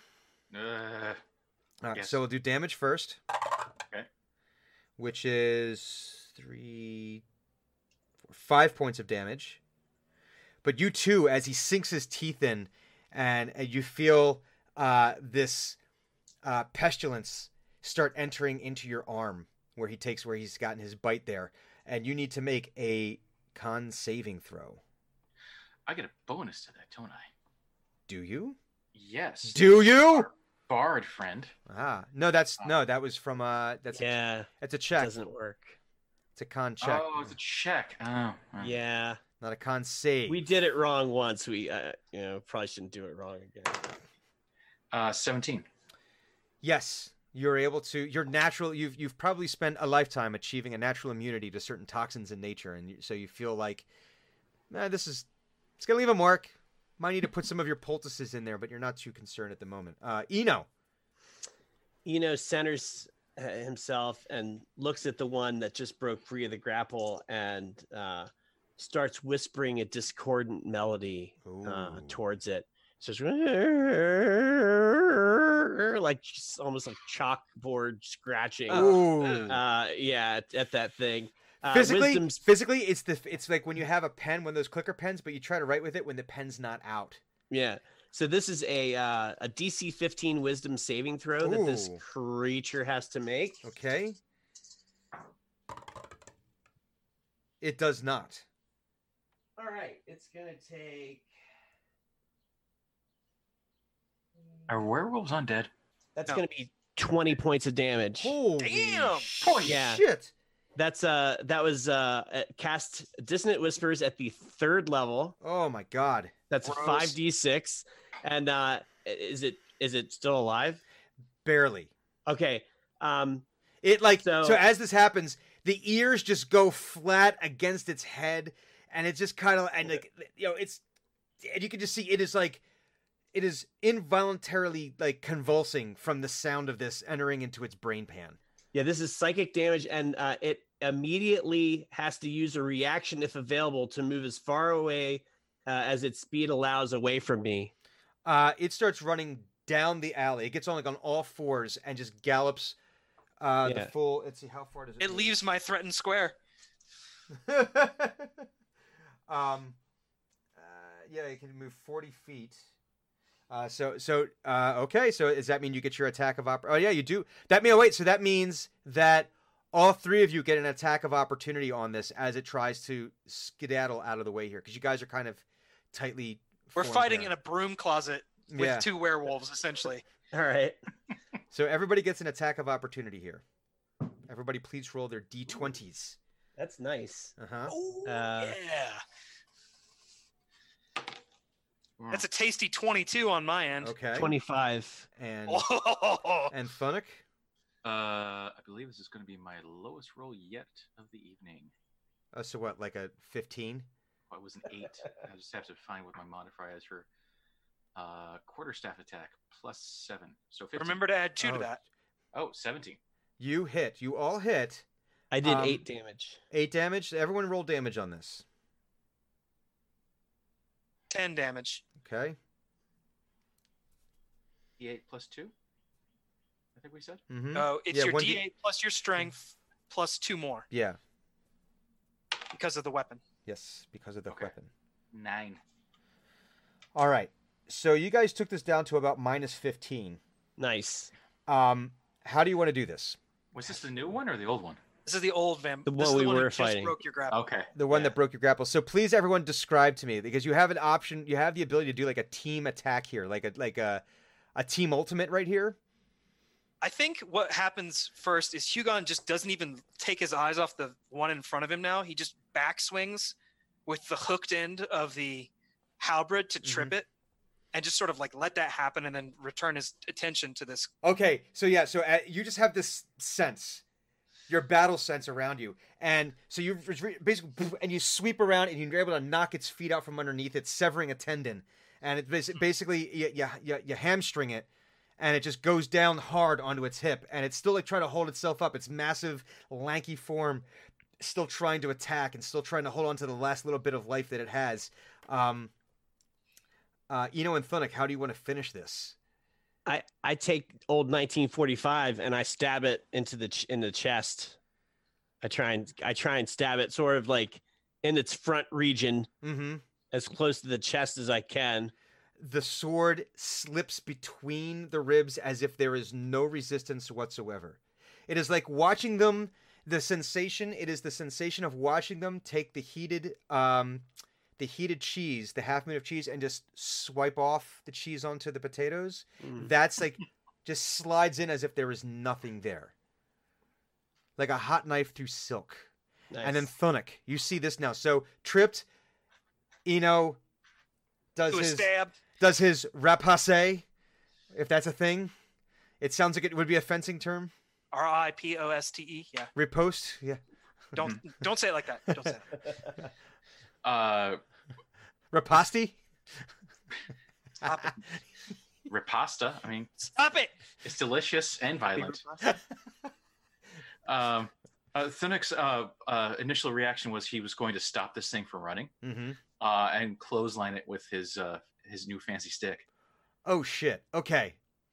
So, So get, so he gets it like square in the throat as it, as it's like falling. It, it like so it falls, and then it falls. It stops short onto Eno's sword. It basically, so as Eno is like stabbing, it comes forward, and Eno, you're up to the hilt on this thing, and the sword's pr- pr- uh, protruding out the back.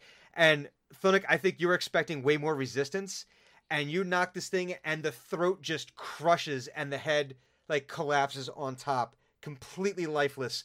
The ghost has left the machine. and it slumps into a pile of meat. Um, the uh, the other werewolf, seeing this, uh, attempts to di- uh, g- disengages. Ah. Well, we can't have that. Yes, it disengages. Um, so it uses uh, it, it it it does that too, so that way you can't Mhm. um, you know, get your attack of opportunity here. And it very quickly disappears up into the rooftops and sprints away into the night. Damn.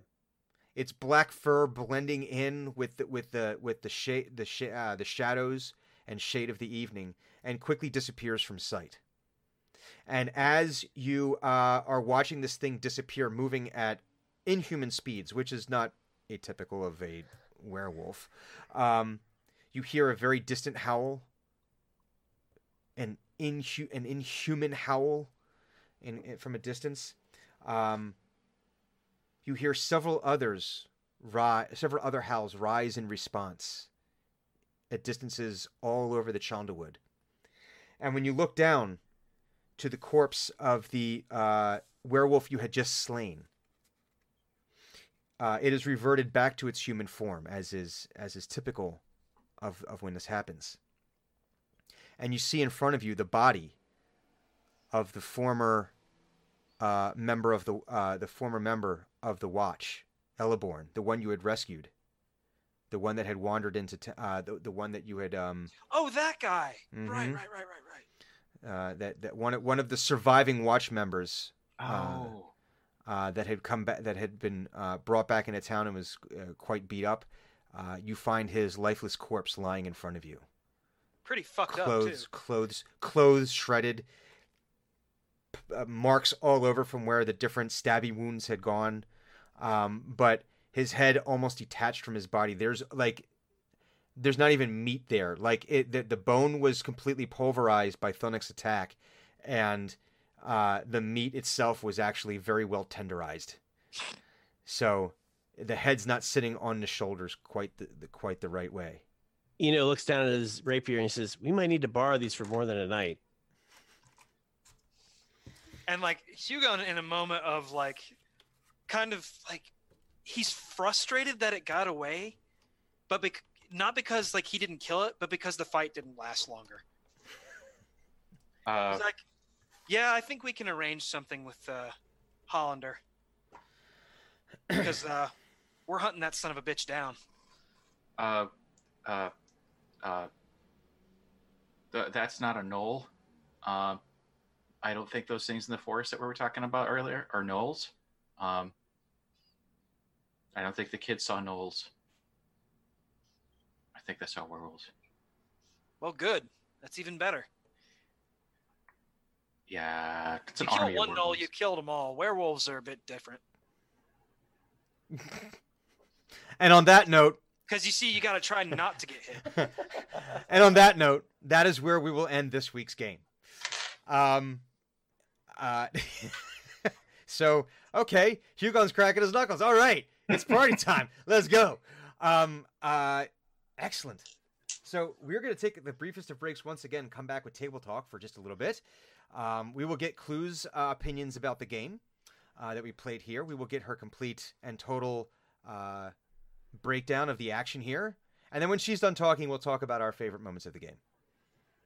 Actually, Clues is not here, so that that part. Oh, I happen. thought I was like I didn't see that. I, I was like I thought she announced. I didn't realize she was in chat, but she's not here. No, she is not here. Um, okay, so we're gonna go uh, take the uh, brief break, and we will be Burb. Got him.